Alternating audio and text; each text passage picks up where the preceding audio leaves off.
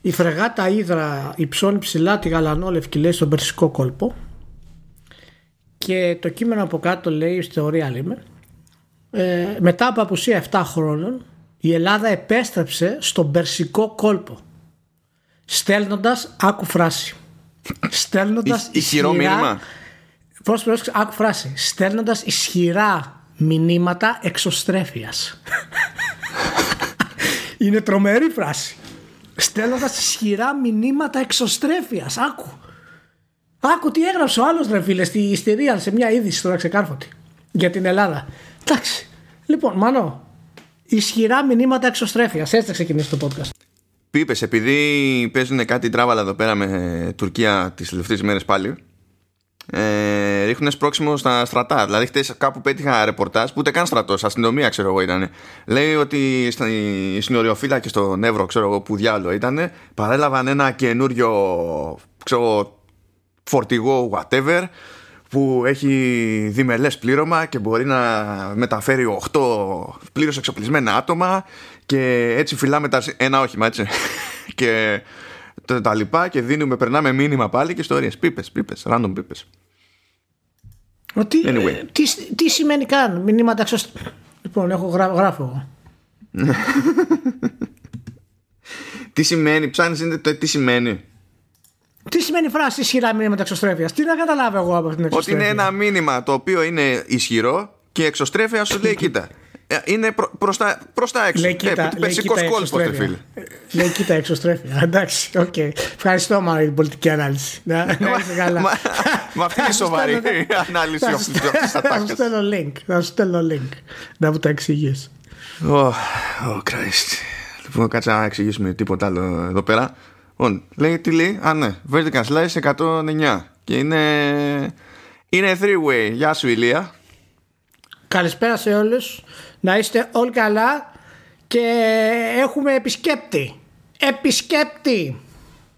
Ε, επισκέπτη, έχεις πατήσει ρεκ. Ε, Έχω πατήσει ρεκ. Τι γίνεται, τι χαμπαριά. Γεια, γεια, γεια σου, Σταύρε, καλώς ήρθατε. Καλώς σας βρήκα. Τι κάνετε, πώς αισθάνεστε που ο αγαπημένος σας επισκέπτης επιστρέφει; Ε, εγώ τώρα που χαρά. την παλεύει ο, ο, ο ήχος του αγαπημένου μας επισκέπτη είναι καλύτερο από τις προηγούμενες φορές. Αυτό έχω να πω εγώ. Μη παίρνεις όρκο, σου το έχω πει να αυτό. Πω, να πω πάντως ότι μου έχουν στείλει δύο-τρία μηνύματα τώρα τελευταία λέγοντας πόσο πολύ είναι καλή μας η χημεία στο Vertical Slice. Και τώρα που ήρθε ο Σταύρος, ε, δεν θέλω να σου δημιουργήσω πίεση, Σταύρο, αλλά καταλαβαίνεις ότι πρέπει να είσαι στο ίδιο επίπεδο χημίας, έτσι. Χωρίς να θέλω να σου δημιουργήσω πίεση. Καταλαβαίνεις. Είσαι στα play-off. Είσαι play-off αυτή τη στιγμή. Δεν είναι play-off. Α, α, κοίταξε τώρα, είναι, πώς να σου πω, είναι σαν είσαστε μια καλή ομάδα τέλος Ναι. πάντων. Είσαστε, τι, ποιος να σου πω τώρα. Είμαστε. Ο Λεβαδιακός, Λεβαδιακός. καταλαβες. Και ήρθα εγώ. Λεβαδιακός; Άμα είναι Λεβαδιακός το 90, το δέχομαι. Ή- Ήταν, είχε βγει τέταρτος μια χρονιά, θυμάμαι. Ο Λεβαδιακός. Α, και εγώ γελάω που θυμάσαι αυτές τις ημερομηνίες. να είσαι καλά. Μάνο, να σου πω, θα ξεκινήσουμε το podcast, δηλαδή τώρα είσαι έτοιμος; Ναι, να το ξεκινήσουμε το podcast. Απλά να κάνω μια διευκρίνηση. Επειδή είπες κάτι για Ναι. χημεία και τα λοιπά. Όταν είμαστε οι δυο μας, παίζει χημεία. Και όταν, όταν σκάει και ο Σταύρος, η φάση γίνεται χημείο. Έτσι είναι το. Όχι, το ξέρω θα πει μαλάκια τέτοια. Το ξέρω τι θα πει. Αυτό, ε, μαλάκια, αυτό το λέει ο τέτοιος. Αυτό το λέει, το λέει ο Καρδέλη αυτό. Στο αυτό και κομπάνε. δηλαδή δεν είναι δυνατόν. Και κοίτα, Ε, κοίτα, κοίτα όμως πώς το προσπερνάμε αυτό το πράγμα. Ναι, ναι, ναι, ναι. Πάμε, πάμε. Πριν ξεκινήσουμε, πριν ξεκινήσουμε, συγγνώμη, θέλω να κάνω μια γενική δήλωση για το Vertical Slice αλλά και τη χώρα μας μέσα στην ε, όλη πανδημία. Πώς Και τα συνδυάζονται αυτά τα προβλήματα δύο; Που... Ε, συνδυάζονται, συνδυάζονται, συνδυάζονται. Λοιπόν, και να μιλήσω για τους φίλους μας τους Ιάπωνες που έχουμε ανέκαθεν μια σχέση και να ενημερώσω τον κόσμο όσο το ξέρουν ότι έχουμε νέο Ιάπωνα πρέσβη στη χώρα μας. Και αυτός ο Ιάπωνας πρέσβης είπε το εξής. Είναι μεγάλη μου τιμή, λέει, να υπηρετώ ως πρέσβης της Ιαπωνίας, μιας χώρας με μακρά ιστορία και ένδοξη παράδοση στην Ελλάδα, τη γενέτρια του δυτικού πολιτισμού, της δημοκρατίας και των Ολυμπιακών Αγώνων.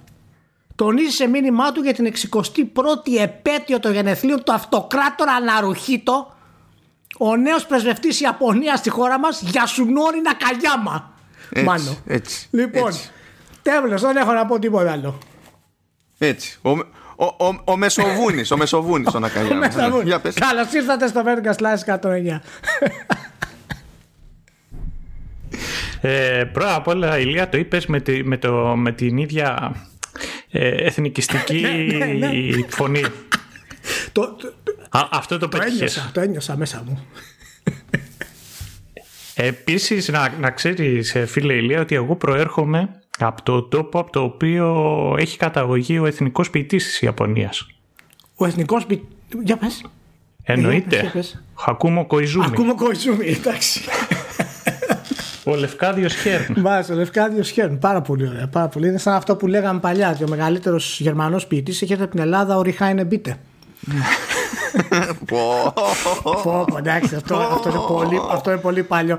Όσοι το θυμούνται, που, το αυτό το πράγμα που είπα τώρα, παιδιά, ας πίνουν μια μπύρα το βράδυ για πάρτι τους. Βασικά, όσοι, όσοι το θυμάστε, φύγετε από την γαλαρία του, του Πούλμαν. Έχουν πάρει σειρά άλλη. Πήγα τη γαλαρία, βγαίνετε μπροστά. Ε, Να καλυστείτε πίσω. Λοιπόν, Λοιπόν. εντάξει, για πάμε, μόνο για πάμε. Για σε πες τα αυτό δικά το σοβαρό κλίμα θα κινηθούμε σε πρώτη φάση στο 101ο επεισόδιο του Vertical Slice διότι ανακοινώθηκε το νέο μεγάλο σχέδιο της Konami που είναι να μετατρέψει το Frogger σε competitive reality TV show. Εντάξει. Εντάξει. Κατάλαβες γι' αυτό, γι' αυτό ξεκινάω εγώ με Ιάπωνα. γι' αυτό ξεκινάω εγώ με Ιάπωνα. Υπάρχει περίπτωση να το έκανε ποτέ αυτός, αυτό το πράγμα άλλος λαός; Κανένας. Μόνο η Konami. Μόνο η Konami. Θέμα, δηλαδή τώρα σοβαρά. α, Τι δοκιμασίες θα έχεις, θα τους βάζει, ξέρω εγώ, σε καμιά λεωφόρο και θα πει περάστε απέναντι χωρίς να πεθάνετε. Για όσο το θυμούνται, ο- το, το, το Frogger ήταν του 81, έτσι. Βγήκε arcade και μάλιστα ήταν. Ε, ε, developer ήταν η Konami και publisher είχε, είχε γίνει η Sega τότε. Μαζί με την Gremlin βέβαια μετά. Είναι πραγματικά ένα πολύ ωραίο παιχνίδι για την εποχή του και τώρα είναι η νέα του, η νέα του ταυτότητα μάλλον. Η νέα του ταυτότητα. Συγχαρητήρια στην Konami. Ε, έχω εδώ ένα ερωτηματολόγιο για του, που πρέπει να συμπληρώσεις έτσι και θες να περάσεις από casting κτλ. Όχι να στείλουμε. τι λέει, τι, τι ρωτάνε; Έχει, έχει μια ερώτηση ωραία που λέει τι θυμάστε πιο έντονα από τη δεκαετία του 80.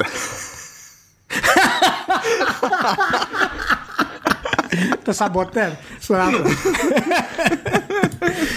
ωραία, ωραία. Κα, Καταλαβαίνεις έτσι. Έχει να πέσει, αν προχωρήσει αυτό, έχει να πέσει πολύ γέλιο. Περιμένω πώς και πώς. Δηλαδή δεν βλέπω ποτέ reality show. Αυτό, ε, έστω ένα επεισόδιο από περιέργεια, θα το, θα το δω. Αλλά εντάξει, οκ. Λοιπόν, είπαμε να πούμε λίγο χαλαρά γιατί μετά θα. Μετά περιπλέκονται τα πράγματα. Αλλά έχω και λίγα νούμερα αυτή τη φορά και ξεκινάει και κατήφεια, βέβαια. Διότι έσκασε η Paradox και λέει κλείσαμε εκεί το 2020, ήταν η καλύτερη χρονιά ever. Ε, έχουμε περίπου 5 εκατομμύρια monthly active users, έχουμε ε, 18 ε, εκατομμύρια Paradox accounts και ανέβηκαν τα ποσά, είμαστε καλύτεροι κτλ. Και εκεί που τα έλεγε όλα αυτά λέει εντάξει ακυρώσαμε ένα παιχνίδι ε, το, το τέταρτο τρίμηνο δεν εντάξει συμπιέστηκε δεν πήγε super super γιατί τώρα εκεί που είναι φρέσκα τα Crusader Kings και τέτοια λειτουργεί λογιστικά η απόσβεση με τρόπο που δεν μας συμφέρει λέει λογιστικά στο τελευταίο τρίμηνο.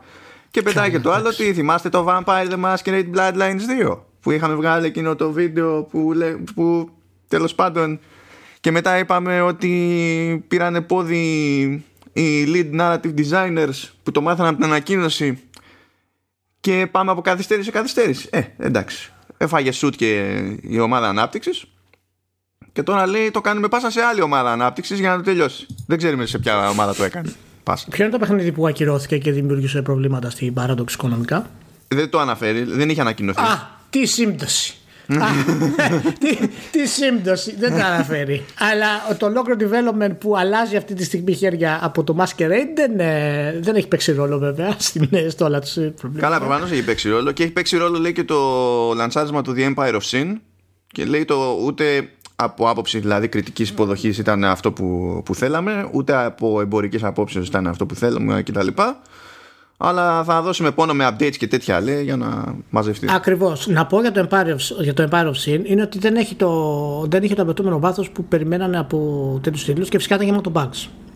Ε, και το Empire of Sin είναι, είναι εδώ και δύο χρόνια ε, σε full development και όσο έπαιξα εγώ από το Empire of Sin, γιατί πάντα τα δοκιμάζω αυτά τα strategy, έχω μια τρέλα, ε, έχει, έχει φοβερό potential να γίνει κάτι καλό. Γιατί έχει πάρα πολύ ωραία συστήματα μέσα όσον αφορά με τους ε, χαρακτήρες που ελέγχεις και τους ε, στρατιώτες σου μέσα στο στρατιώτες εισαγωγικά βέβαια ε, στην οικογένεια. Οπότε νομίζω ότι είναι ένας τίτλο ο οποίος αξίζει να τον ακολουθήσει ε, η εταιρεία γιατί δεν υπάρχει κάτι αντίστοιχο. Και ελπίζω να το κάνει. Καλά, κοίτα, δεν έχει οικονομική πίεση. Δηλαδή, απλά η κερδοφορία ήταν λίγο πιο κάτω από αυτή που θα μπορούσε να είναι. Έχει τον αέρα να πει ότι το στηρίζω, ξέρω εγώ. Δεν είναι ότι ρίχνει σε κάποια φωτιά λεφτά, ας πούμε. Εντάξει. Όχι, όχι, ναι. Απλά ξέρεις, είναι λίγο η κατάσταση στην παράδοξη, είναι λίγο περίεργη. Πάντως με το Masker Bloodlines, αυτό ακόμα και όταν είχε βγει το τρέιλερ και είχαμε κάνει μια ανάλυση και σου είχα πει τη γνώμη μου, δεν με είχε εντυπωσιάσει αυτό το πράγμα. Δεν πήγαινε καλά το development του εκεί που έπρεπε να πάει. Και δεν ξέρω τι θα γίνει τώρα με το παιχνίδι. Ούτε είπανε ποιος αναλαμβάνει πλέον, ούτε τίποτα, έτσι. Ο, δεν έχουν πει ακόμα. Σταύρο; Okay.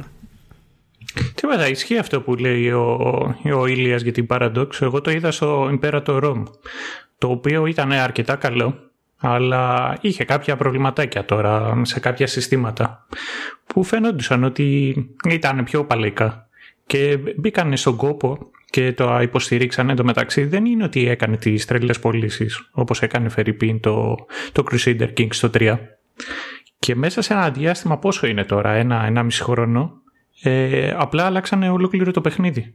Και ε, αυτή τη στιγμή είναι πολύ, πολύ καλύτερο από ότι όταν κυκλοφόρησε. Ναι, το, το Imperator τώρα το, το έχουν μέσα στα, στα top αυτή τη στιγμή με το, με το, remake στην ουσία που του κάνανε ε, από τα strategy της Paradox. Απλά φαίνεται ότι η Paradox εσύ έχει κάνει αυτό το άνοιγμα τα δύο τελευταία χρόνια ε, γιατί όντως έχουν πάει πολύ καλά οι τίτλοι της και θυμάσαι έχουμε συζητήσει για το σχέδιο που κάνει η Paradox με το monetization βγάζει ξέρω εγώ 25 DLC στην ουσία ε, σε κάθε παιχνίδι. Αν πάει αγοράσεις το Europa Universalis το 4 με όλα τα DLC, θες 400 ευρώ, ας πούμε. Και φαίνεται ότι έκανε ένα κλικ παραπάνω και έχει βάλει το Crusader Kings τη σειρά σε double A standards development και γι' αυτό όταν κυκλοφόρησε το Crusader Kings πραγματικά είχε και πολύ λίγα bugs συγκριτικά με άλλα παιχνίδια της Paradox. Δηλαδή ο κόσμος το έλεγε πάρα πολύ αυτό. Και εγώ που το είχα παίξει δηλαδή, όσο μπορώ να καταλάβω, το 60% καταλαβαίνω το παιχνίδι, όχι παραπάνω. Εντάξει, και αυτό με, με ικανοποιεί.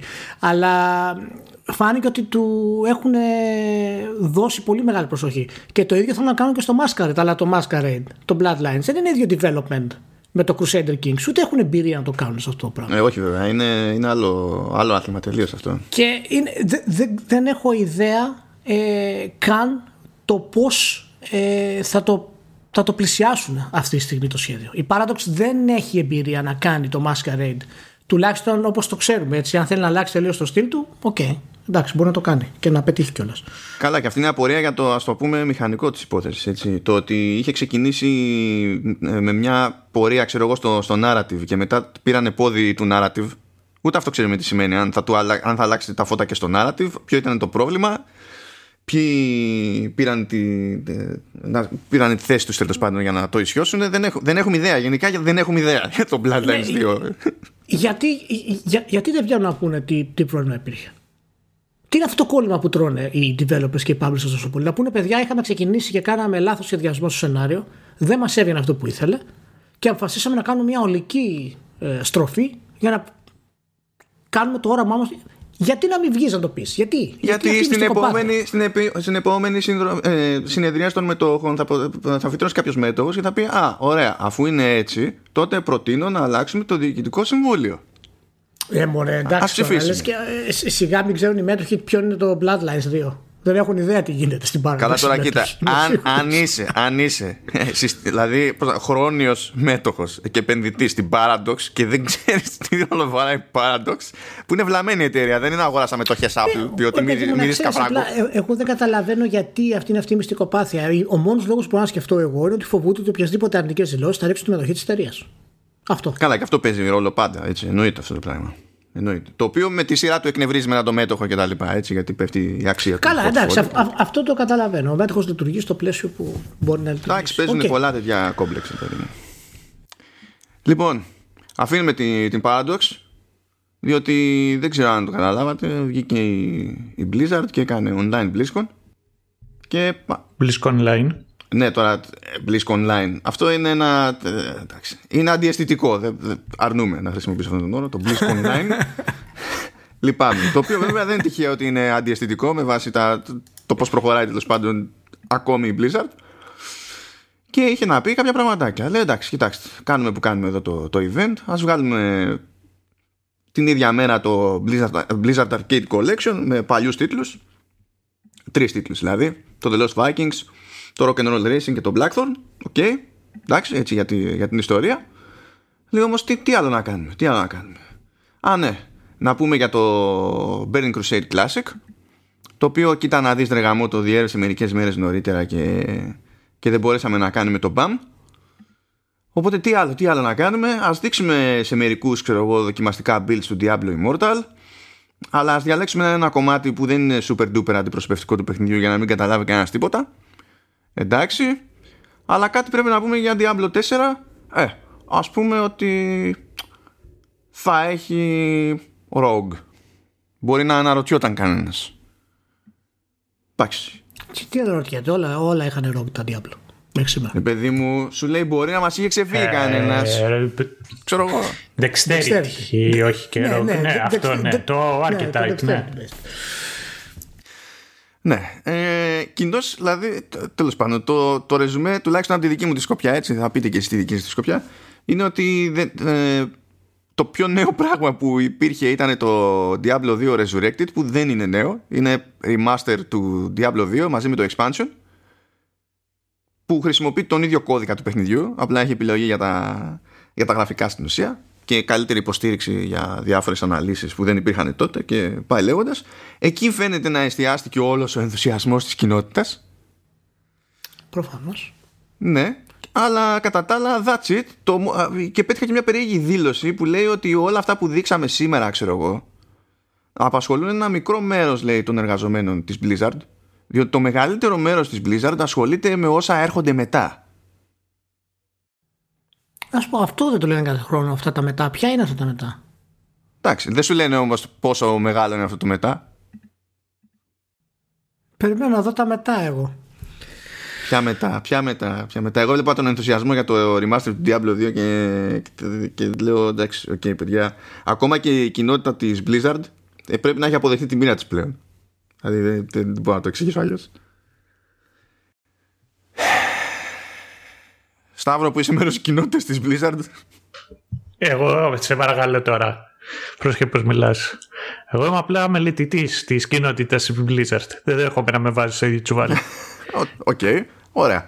Τότε πάρε θέση ως, ως ε, μελετητής. Ε, πρέπει να, πω- να πάρω θέση γι' αυτό. Ε, θα, εγώ θα, θα ξεκινήσω με το πιο ευχάριστο της όλης φάσης. Δεν ξέρω αν το παρακολουθήσατε. Αλλά για, για, τέλος πάντων, για όποιον δεν ξέρει, η BlizzCon κάθε χρόνο κρατάει δύο μέρες και στο τέλος της δεύτερης μέρας ε, ε, σκάει και μία μπάντα η οποία παίζει. Και δεν είναι τυχαίοι, δηλαδή ε, έχουν σκάσει μεγάλα ονόματα και γίνεται μεγάλο ντεβαντούρι. Λοιπόν, φέτος ή στην BlizzCon Online είχαμε πάλι μουσικό καλεσμένο, κάποιον ο οποίος είχε ξαναπάει στη BlizzCon, ήταν η Metallica. Ωραία. Και, και όντως ήταν στον καράζ τους, δεν ξέρω εγώ που συχνάζουν οι, οι Metallica και αρχίζουν να τζαμάρουν. Okay. Α, αν το έβλεπες από το YouTube, τους έβλεπες εκεί να δίνουν πόνο. Και γούσταρες ρε φίλε. Όσο κράτησε τέλος πάντων ήταν πολύ ωραία φάση. Η μετάλλικα, ρε φίλε. Δηλαδή, Ναι, είναι Πιο μετάλλικα. ιστορικές μπάντες όλων των Ω, εποχών. Περίμενε. Ω, Όχι, όχι, δεν είναι, δεν- δεν- δεν- δεν είναι μετάλλικα. Δηλαδή δεν ακούς μετάλλικα πάντα όταν ακούς μετάλλικα. Διότι άμα είχες την τύχη να το ακούς από το Twitch Ναι. και επειδή στο Twitch φο- φοβούνται για DMCA ενώ παίζανε μετάλλικα, κόψαν τον ήχο και βάλανε μουσική στυλ τελετάμπης. Δεν ισχύει αυτό που λες τώρα. Α, αυτό ισχύει. δεν Σου- ισχύει. Σου στέλνω τώρα το. Σου στέλνω. Δεν ισχύει αυτό, θα πεθάνω. Θα πεθάνω. Θα- Η μετάλλικα το μάθανε αυτό. Θα γίνει χαμός. Ε, κοίταξε, α- από τη στιγμή που. ε, Εγώ το στέλνω τώρα το link. Έτσι. Ισχύει, ισχύει το, το κάτσε. πέτυχα. Το Twitch είναι πολύ πιο επιθετικό σε αυτή την ιστορία γιατί πριν από μερικούς μήνες είχε μεγάλο πρόβλημα με, τη, με την. Πώς λεγόταν τώρα, MPAA, έχει αλλάξει όνομα, όχι, motion picture είναι αυτό. Τέλος πάντων, με το αντίστοιχο για τη μουσική στην Αμερική. Και κόβει πάρα πολύ επιθετικά, το οποίο φυσικά σε, μια, σε ένα τέτοιο περιβάλλον είναι γελίο, διότι έχεις να κάνεις μια εταιρεία που προφανώς έκανε μια συγκεκριμένη σύμβαση με τους Metallica, μια συγκεκριμένη συμφωνία. Τα έχουν δει όλα δικηγόροι και τα λοιπά. Και το Twitch λέει: Πού να μπλέκω εγώ, άσε πάμε έτσι. Δεν βλέπω. Α τα πάμε έτσι και βάζουμε τελετά. Δεν υπάρχει, παιδιά, αυτό να το λαθώ. Θα το λαθώ. Δεν υπάρχει. Αλλά εντάξει, πες και με τους Μετάλλικα, γιατί και αυτοί οι ίδιοι κυνηγάνε τέτοιες περιπτώσεις. Εντάξει, τώρα δεν ήταν επειδή κυνηγούσαν οι Μετάλλικα, έτσι. Όχι, απλά εντάξει, οι Μετάλλικα το έχουν αυτό. Δηλαδή η μάχη τους με τον Napster έχει μείνει στην ιστορία. Δηλαδή άλλαξε μια μηχανία. Αλλά τέλος πάντων. Ναι, για πες ρε Σταύρο. Ναι, κοιτάξε. Ε, είχαν μήνες μπροστά η, η Blizzard γιατί γίνεται κάθε πρώτο σουκού του Νοέμβρη κανονικά η BlizzCon. Ναι. Οπότε τώρα είχαν αρκετούς μήνες περιθώριο. Να σε ρωτήσω πριν, ε, πριν ξεκινήσουμε, ναι. γιατί δεν ε, έχω δει στιγμιότυπα μόνο ε, και μετά έχω διαβάσει τις ανακοινώσεις γενικά. Ε, τι έγινε με το Critical Role, Ήταν στην BlizzCon ή εγώ διάβασα λάθος; Το Critical Role, το, το D&D group, το online. Ναι, ήταν. Έπαιξε, είχαν... Α, ok, ok. Ναι, ναι, παίξανε. Okay, okay, Λοιπόν, και, και θέλω να σχολιάσω αυτό το πράγμα, γιατί ήταν και όλα δωρεάν αυτή τη φορά η BlizzCon. Τις περισσότερες φορές πρέπει είτε να πας από εκεί είτε να πληρώσεις εισιτήριο ναι, για να, για να το παρακολουθήσεις. Και, και φέτος ήταν ελεύθερο. Και ένα από τα ωραία πράγματα τα οποία έχει η BlizzCon είναι τέτοιου είδους πάνελ panel D&D, panel με τους voice actors, ε, δηλαδή πέρα από καθαρά το gaming και το development, είναι όντως πολύ ωραία. Και για κάποιον ο οποίος παίζει να μην είχε ξαναδεί BlizzCon και όταν φέτος την είδε επειδή ήταν δωρεάν και συνειδητοποίησε πόσα πολλά είναι αυτά τα πάνελ, μπορεί ως ένα σημείο και να ξενέρωσε. Δηλαδή το άκουσα εγώ από πολύ κόσμο και να πει Μα καλά κάθονται εκεί για να τους βλέπουμε εμείς να παίζουν DD γιατί δεν φτιάχνουν το παιχνίδι που το έχουν αφήσει έτσι και το, ο καθένας βέβαια βάζει το δικό του Γιατί σκάσανε σε πάνελ δηλαδή να μείνουν πίσω και να φτιάχνουν το παιχνίδι. Ποιος το λέει αυτό; Εννοείται. Πόσο τα 15 χρόνια, ποιος το λέει αυτό; Ρε φίλε, δεν είμαι 15. Ξέρω εγώ είναι πιο μεγάλοι αυτοί οι οποίοι τα λένε. Εντάξει, δεν είναι στην ηλικία σας. Είμαστε ακόμα. Όχι, θέλω να πω. Δεν είναι boomers, αλλά δεν είναι και Gen Z, καταλαβαίνεις. Τα λένε αυτά τα πράγματα. Είναι πολύ. Βασικά αυτό είναι ανεξάρτητο. Ε, ε, θυμάμαι και τότε που είχαμε μια καλή επαφή με τη Blizzard αυτό το, το, το, το πιο βασικό πράγμα το οποίο τουλάχιστον εγώ ζητούσα ήταν να έχω access Δηλαδή να μπορώ να μιλάω, να έρχομαι σε επαφή. Βρε παιδί μου, τι να σου πω, το πιο απλό, να σκάσει ένα email με το του στυλ θα γίνει τάδε ανακοίνωση. Και η μόνιμη απάντηση η οποία έπαιρνα, πάντα χαμογελώντας, ναι θα δούμε το τι θα γίνει, απλά να γνωρίζεις ότι οι developers η δουλειά τους είναι να φτιάχνουν παιχνίδια. Όχι να δίνουν συνεντεύξεις. Ναι. Γι' αυτό πληρώνεστε εσείς, για να υπάρχει το marketing και να κανονίζετε για τα υπόλοιπα. Αλλιώς να σας πληρώνουμε. Αυτό. Το θέμα είναι το ότι ανέκαθεν έπαιρνε πολύ χρόνο στη Blizzard και σε κάθε Blizzard και στους developers διότι έπρεπε να φτιάξουν τώρα demo και σούξου μουξου μανταλάκια για, για την BlizzCon. Σε θέμα δηλαδή άποψης χρόνου και το πώς μπορούσαν να κάνουν allocate του, τους πόρους τους οποίους έχουν. Πώς το λένε το, το allocate στα ελληνικά, ξέχασα. Ανάθεση. Ε, Εντάξει, κατανομή πόρων, ξέρω κατανομή. εγώ κάτι. Κατανομή, ναι. κατανομή, μπράβο. Λοιπόν, αυτή, αυτή είναι η αλήθεια. Ότι από εκεί γλιτώσαν. Παρ' όλα αυτά δεν μπορείς να πεις ότι είχαν πολλά πράγματα να δείξουν. Π.χ. το Blizzard Arcade, δεν ξέρω πόσοι το ξέρανε, αλλά έχεις πρόσβαση σε αυτά τα παιχνίδια τσάμπα. Έμπαινες μέσα στο Battle.net, Ήτανε τώρα χαόδες το που ήταν, αλλά τα έβρισκες, βρε παιδί μου. Έμπαινες στο Αμερικάνικο Battle.net και μπορούσες να τα κατεβάσεις και τα παίζει. Μάλιστα. Και τώρα εντάξει, γυρίσαν και είπαν ότι μπορείς να πατήσεις, να οδεί playthrough και ανά πάσα ώρα και στιγμή να σταματήσεις το playthrough και να αναλάβεις εσύ τον έλεγχο. Ή σου λέει ότι τώρα μπορείς να κάνεις save και κάτι τέτοια. Αυτά είναι δηλαδή τα έξτρα τα οποία βάλανε. Ε, τώρα ευχάριστα και δυσάρεστα νέα. ανακοινώσανε ότι τα remaster δεν θα τα κάνουν οι ίδιοι. Ε, τώρα. Και η αλήθεια είναι ότι το, το κλείσανε το, το μαγαζάκι που αναλάμβανε τα remaster. Τώρα το τι σημαίνει αυτό; Σημαίνει το ότι σε οποιοδήποτε χάλι έχει μείνει το Warcraft το 3 το Reforged θα παραμείνει σε αυτό το χάλι. Διότι όλα αυτά τα οποία είχαν τάξει ότι θα τα φτιάξουν, μάντεψε. Διώξα, σπάσανε την ομάδα. Δεν, δεν πρόκειται να φτιαχτεί Ναι. τίποτα. Να, να- να κάνω μια ατομία εδώ να πω πόσο απογοητευμένος είμαι από την τροπή που έχει πάρει το Reforge. Και είναι από τα πράγματα τα οποία όντως τα περίμενα. Ε, θυμάμαι το είχαμε συζητήσει και εμείς, ε, μάλλον, το πόσο έχει αλλάξει την ουσία. Και με το Σταύρο νομίζω το είχαμε συζητήσει σε προηγούμενο. Ε, το πόσο έχει αλλάξει την ουσία από αυτό που είχαν δείξει με αυτό που κατέληξε να είναι. Εγώ πραγματικά παραμένω και τώρα έχουμε τα νέα φυσικά ότι ξέρεις, κατά πάσα πιθανότητα θα μείνει όπως είναι γιατί το Reforge χρειάζεται πάμπολα πάτσα ακόμα. Και πραγματικά ρε, εσύ, δεν μπορώ να καταλάβω πως μια εταιρεία του επίπεδου της Blizzard με την προϊστορία της Blizzard να αφήνει πιθανά τον τίτλο ο οποίος είναι τομή για το storytelling ας πούμε στη βιομηχανία. Ε, ένας από τους τίτλους ας πούμε και μεγάλο σύμβολο του lore ε, του Warcraft να το αφήνει σε αυτή την κατάσταση.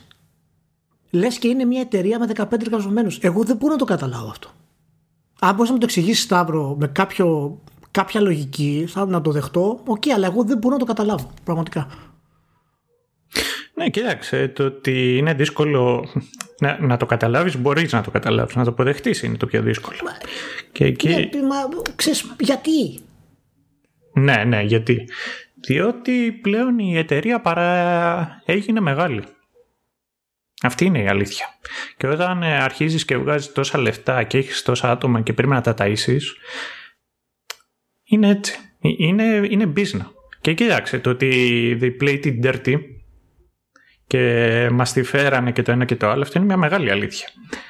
Αλλά να, ας, ας, α- ας το βάλουμε λιγάκι στην άκρη αυτό. Εντάξει, ε, έστω και για ένα Όχι, λεπτό. όχι, ναι, Πες ναι, ότι όχι, απλά είμαστε θέλω κομπλέ. να δω, απλά θέλω να το πω συγκεκριμένα Ναι. αυτό ρε παιδί μου γιατί Ναι, γιατί ναι, θα, περίμενα- θα ναι. φτάσω εκεί, αλλά θα, θα σου πω το εξής. Ε, Όπω όπως και να το κάνεις πρέπει να βγάζουν κέρδος. Και μερικές φορές πρέπει να cut corners που λένε. Πρέπει, από κάπου πρέπει να το κάνεις. Και, και στο κάτω του- της γραφής αυτό έχει σημασία. Τώρα για μένα δεν... δεν ε, με το Warcraft το 3 θεωρώ το ότι είχαν να κάνουν πράγματα για τελείως άλλο λόγο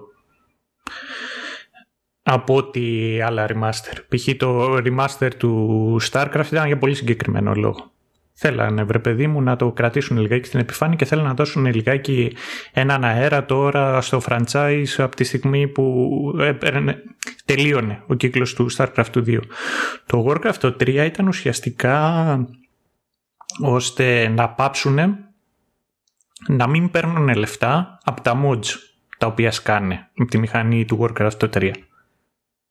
Γιατί είναι Tower Defense το πιο απλό, το Plant vs. Zombies, τα MOBA, το, τόσοι και τόσοι τίτλοι έχουν ξεκινήσει σαν mod. Αυτός ήταν ο πρώτος και τελευταίος λόγος για τον οποίο έγινε το Warcraft 3 Μεγάλο Reforged. κρίμα.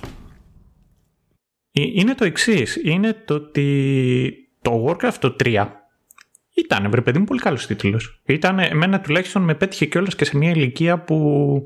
Ε, ξέρεις, είναι αυτή η ευαίσθητη ηλικία που λένε, που είσαι έφηβος, έχεις αρχίσει και μαθαίνεις αγγλικά. Το Warcraft το 3 Είναι- ε, ρε εσύ, α- αμφιβάλλω αν υπάρχουν επιχειρήματα ενάντια στο ότι είναι ο καλύτερος τίτλος Blizzard ever.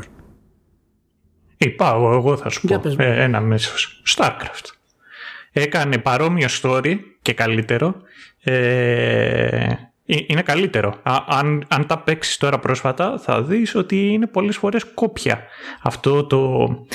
Ε, η προδοσία και ο τρόπος με τον οποίο γυρνάνε κοίτα, και λένε ε, το ένα ε, και το ε, άλλο. Εγώ το λέω όχι μόνο μηχανικά, γιατί και μηχανικά ήταν άψογο. Εγώ το λέω γενικά τον αντίκτυπο που είχε στην εταιρεία και στην πορεία της εταιρείας αυτό το παιχνίδι. Όχι, όχι. στη- στην πορεία- ε, εγώ το λέω. Κοιτάξτε. Ε, η αλήθεια είναι το ότι αν βάλουμε κάτω α, αριθμούς και στατιστικές μπορ- μπορούν διάφορα παιχνίδια να πάρουν ε, αυτή τη θέση μέσα στην εταιρεία. Μπορεί να είναι το Warcraft. Μπορεί να είναι το Hearthstone, Φερρυπίν. Μπορούν, μπορεί να είναι το Warcraft 3. Μπορεί να είναι το, το Starcraft. Και πίστεψέ με, άμα, άμα έχουμε εδώ πέρα άπειρε ώρες, έμαθα ότι τα τρία ώρα επεισόδια του Vertical Slice πήγαν πολύ καλά και γι' αυτό με καλέσατε. Μην του το θυμίζεις, μην το θυμίζεις. Λοιπόν. Στο τέλος πρέπει να βγει. Ό,τι γίνει, άστο, άστο. Go with the flow. Λοιπόν, άμα κάτσουμε τέλος πάντων εδώ πέρα πολλές ώρες, ε, μπορώ να, να ξεκινήσω και να σου λέω επιχειρήματα, αλλά δεν έχει σημασία να σου επιβάλλω εγώ τη δικιά μου γνώμη ή, εσύ, ή για ποιο λόγο ή όχι. Είναι το ένα καλύτερο από το άλλο. Σίγουρα το Warcraft 3 ήταν κομβικός τίτλος. Παρόλα αυτά θα σου φέρω ένα πολύ απλό παράδειγμα. Ε, Redemption ταινιάρα. Για, πολλά, για πάρα πολλούς και για μένα από τις κορυφαίες ταινίες όλων των εποχών. Αν όμως την αποδομήσεις, από τότε μέχρι σήμερα υπάρχουν καλύτερη φωτογραφία, καλύτερες λήψεις, καλύτερες ερμηνείες, καλύτερη ηθοποιή. Απλά, λοιπόν, απλά, απλά δεν, ξέρεις, αυτή η σύγκριση τώρα είναι λίγο γενικόλογοι με την έννοια ότι προφανώς δεν μπορείς να συγκρίνεις την πορεία της τεχνολογίας και της εμπειρίας πούμε, που έχει τέχνη με κάτι που κυκλοφόρησε τότε ακόμα και τον ονό να πάρει τον πρώτο ας πούμε θα κάποιος θα το πει ότι είναι ένα σεξιστικό ηλίθιο χαζό πράγμα ας πούμε σήμερα μπορεί να το πει κάποιος αυτό το πράγμα δηλαδή είναι, είναι, είναι, πολύ περίεργα, ναι. Αλλά ναι, καταλαβαίνω αυτό που λες. Ναι, το, το θέμα είναι ότι η ίδια, να το πω, η ίδια η εταιρεία θα μπορούσε εδώ και χρόνια να κινηθεί ώστε να κάνει το επόμενο βήμα. Καταλαβες. Εγώ δεν στέκομαι τόσο στο πώς φέρεται σε τίτλους του παρελθόντος. Γιατί αυτοί οι τίτλοι ήταν παιδιά της εποχής τους. Με τον α ή με τον β τρόπο. Και πολλές φορές σκεφτόμαστε κάποια πράγματα και τα έχουμε σε μεγάλη εκτίμηση. Ε, εγώ τουλάχιστον αναδιαστήματα ξαναπέζω και το campaign του Warcraft 3 και το campaign του Starcraft.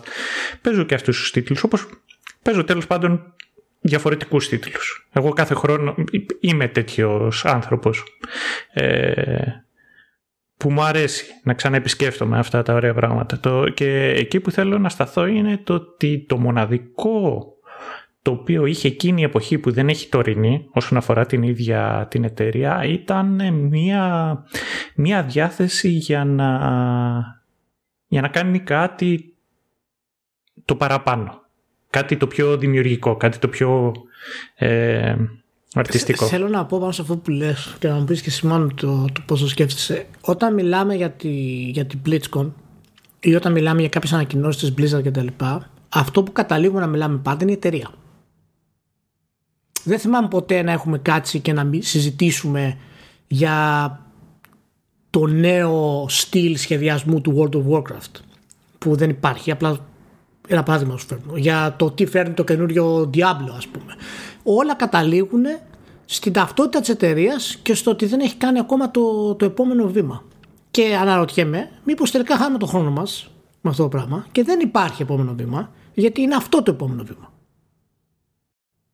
Και ότι απλά πρέπει να συζητήσουμε για το συγκεκριμένο από το να λέμε ότι περιμένουμε το επόμενο βήμα. Γιατί εγώ δεν βλέπω κάποιο επόμενο βήμα και το Warcraft 3 το Reforged που επιμένω λίγο παραπάνω τώρα με βάση και αυτά που είπε ο Σταύρος είναι το ότι το παρατήσανε έτσι είναι σήμα κατατεθέν της ταυτότητας της εταιρείας το που είναι και δεν αλλάζει αυτό πλέον. Τελείωσε. Πρέπει να το παραδεχτούμε και να σταματήσουμε να λέμε Ω, πότε θα αλλάξει η εταιρεία και θα έρθει η εταιρεία, ας πούμε. Μήπως δεν υπάρχει πια αυτό. Τέλος. Ε, λοιπόν, εγώ να, να χωθώ λέγοντας ότι δεν αισθάνομαι σούπερ σίγουρος ότι δεν θα χώσουν το Reforged και στη Vicarious Visions η οποία ήταν ομάδα της Activision και πλέον ε, ενσωματώθηκε στην Blizzard και ανέλαβε το Diablo 2 Resurrected έτσι. Ε, γενικά αυτό το στούντιο είναι στούντιο για το χαμαλίκι. Αν μείνει στούντιο για το χαμαλίκι στην Blizzard τότε αν δεν την έχεις να κάνεις support σε κάτι νέο και έχει κάποιο νεκρό χρόνο δεν είναι και πολύ δύσκολο να πεις τέλος πάντων κάνε κάτι εκεί για το Reforged. Όχι τίποτα άλλο.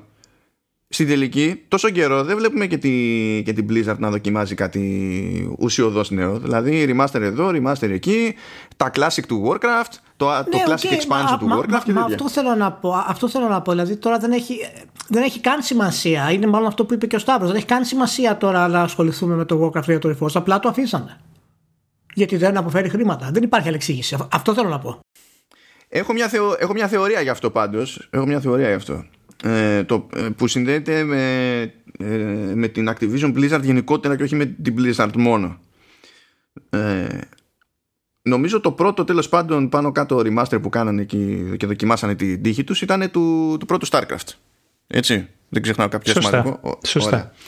Αυτό εντάσσεται σε ένα franchise τέλος πάντων το οποίο σε, πώς να πω, σε επίπεδο pop κουλτούρας, ας πούμε πλέον έχει ξεθυμάνει. Όταν έγινε αυτή η ανακοίνωση ξέρανε ακριβώς ποιοι θα ενθουσιαστούν ξέρανε πάνω κάτω ακριβώς ποιοι θα ξαναγοράσουν τέλος πάντων StarCraft και ήταν κάπως ελεγχόμενο αυτό το πράγμα. Και όλα αυτά έγιναν σε μια φάση που γενικότερα η Activision Blizzard δεν έδινε ιδιαίτερο πόνο σε remasters. Μετά άρχισε να σκέφτεται τα Call of Duty, μετά μπήκε στη διαδικασία για το Warcraft 3 και το Warcraft 3 νομίζω ότι όπως και τα remaster του, του Crash παίζει να ήταν ε, περιπτώσεις παραγωγών που η Activision Blizzard τόσο ομπρέλα δεν ε, υπολόγισαν σωστά για το πόσο θα τραβήξουν το, το ενδιαφέρον και τι επίπτωση μπορεί να έχει στην κοινή γνώμη τέλος πάντων το ένα ή το άλλο στραβοπάτημα. δεν το λέω για δικαιολογία, το λέω για αποτυχία αυτό το πράγμα. Δεν το λέω για τέτοιο. Ναι, ναι, όχι, το καταλαβαίνω αυτό που λες, αλλά δεν μπορεί τώρα η Blizzard να μην ξέρει τι αντίκτυπο έχει το Warcraft 3 στον κόσμο που έχει τον Άρθα μέσα. Δηλαδή, όλοι οι παίχτε που παίξαμε, αγοράσαμε το World of Warcraft την πρώτη μέρα ήταν ότι ξέραμε ότι κάποια στιγμή θα συναντήσουμε τον Άρθας στο παιχνίδι. Το drive, ας πούμε, της δικής μου γενιάς στο World of Warcraft ήταν αυτό. Ναι, μαζί σου. Απλά επειδή είδαμε πώς χειρίστηκε και το, και το λανσάρισμα του, του Crash, του Insane Trilogy, που βγήκανε και είπαν κιόλας ότι δεν, είχα, υπολογίσαμε τελείως λάθος για τη ζήτηση έχουν δείξει ότι έχουν αποτύχει, παιδί μου, στο να το σκεφτούν τι, τι νόημα βαράει όλο αυτό. Να, να πω κάτι σε αυτό ότι εγώ ε, δεν, δεν με ενοχλεί το remaster του Diablo 2. Το θεωρώ μάλιστα πολύ ωραίο remaster από αυτά που έχω δει. Φαίνεται ότι ακολουθεί την πεπατημένη, την, αυτή που μου αρέσει εμένα όταν κάνει κάποιος remaster σε κάτι. Δηλαδή μένει σταθερά πιστό στην προσέγγιση του πρώτου τίτλου και απλά το κάνει enhance σε κάποια επίπεδα για να το φέρνει στο, στο μοντέρνο μάτι ας πούμε να στέκεται καλύτερα. Δεν έχω ιδιαίτερο πρόβλημα ξέρεις, με αυτό. Έχω Μα νομίζω ότι κανείς, τελικά... μας, κανείς από τους τρεις μας δεν έχει πρόβλημα με το remaster. Αυτό που φαίνεται off στην ουσία είναι ότι πάνω εκεί αυτή ήταν η άγκυρα η βασική ας πούμε για ένα event σαν την, σαν την BlizzCon. Ναι, ναι, ναι, αυτό ήταν. Ναι, μα αυτό λέω ότι αυτό είναι όμως πλέον. Α, αυτό θέλω να πω. Μην ψάχνουμε κάτι άλλο. Αυτό τελικά είναι Blizzard αυτή τη στιγμή. Όχι, τι να ψάχνουμε, ναι. Τι να ψάχνουμε. Ίσως, ίσως, ίσως πρέπει να το αποδεχτούμε. Τελείωσε. Αυτό, δεν, ε, αυτό είναι. Θα εμφανίζεται, θα βγάζει κάτι κάρτες εκεί πέρα για το Hearthstone, θα προσποιείται ότι έχει συγκεκριμένο πλάνο για το Overwatch, θα βγάζει τα παλιά expansion σε μορφές Classic, θα κάνει κανένα remaster και θα προχωρά, θα περνάνε τα χρόνια και νομίζω ότι θα συνεχίζει να με πείθει ότι έχει φάει τόσα χρόνια σε παιχνίδια που στην ουσία είναι live games και services που παίζει να έχει ξεχάσει και σε επίπεδο παραγωγής πώ να στήσει κάτι που δεν είναι τόσο έντονα live game. Ναι, δεν είναι, ναι, δεν είναι απίθανο αυτό το πράγμα. Όταν βλέπεις, εγώ, οι δημιουργοί της Blizzard, ας πούμε, και οι τριτέ από το Pierce μέχρι το Morheim να, να εξαφανίζονται από την εταιρεία, αυτό είναι πάντα σημάδι ότι ξέρεις, έχει, έχει κάνει τέτοια στροφή η εταιρεία διοικητική που είναι τελείως off. Μα ξέρουμε τώρα και με τον Diablo 4 ότι τόσα χρόνια ας πούμε κάθεται πολεμάκι χάσει τον μπούσουλα έτσι. Και προσπαθεί και προσπαθεί και προσπαθεί και μπρος πίσω και reboot και εσωτερικό reboot και ψαχνόμαστε και ιστορίες. Το Diablo 4 τι, τι μπορούμε να περιμένουμε Σταύρο γενικά; Ε, κοίταξε. Ε, μάλλον και αυτό τώρα που λες ότι ψάχνανε και το ένα και το άλλο δεν είναι κακό. Είναι, είναι και αυτή η ερώτηση που έκανε πιο πριν και ο, και ο Ηλίας. Ναι, αλλά επειδή δεν είμαστε στη φιλοσοφική Αθηνών, ε, όταν ψάχνεις και είσαι στην Blizzard, το ζήτημα είναι κάποια στιγμή να φτάσεις σε θέση να έχεις ένα προϊόν που έχει λόγο ύπαρξης. Και αν περνάει ο χρόνος και προσπαθείς και δεν τα καταφέρνεις, προσπαθείς και δεν τα καταφέρνεις, θα τρως άκυρα. Δεν θα χάνεις εξάμεινο. Να σου πω. Ναι, ισχύει. Ε, τι μπορώ να περιμένω κάτι στο Diablo 4 διαφορετικό ε, Σταύρο; Όχι διαφορετικό απαραίτητα στο σχεδιασμό, αλλά να προσφέρει κάτι καινούριο πάνω στο, στην ίδια βάση. Κοίταξε, το, το ζάντρα το ίδιο δεν, ε, δεν μπορεί να πεις ότι γίνεται και της κακομοίρας. Αλλά αυτό εντάξει, είναι γενικότερα ένα πρόβλημα το οποίο έχει αυτή τη στιγμή η Blizzard. Που αν εξαιρέσεις από ένα shooter, το, όλοι οι τίτλοι δεν βασίζονται αυτή τη στιγμή σε, σε ό,τι πιο δημοφιλής υπάρχει. Όχι, όχι. Είναι, είναι και μηχανικά παλιοί οι τίτλοι αυτοί. Δηλαδή και το Diablo το, το 3 και το 4, ας πούμε, είναι μηχανικά δεκαετία πίσω, ας πούμε. Δεν έχουν κάτι διαφορετικό.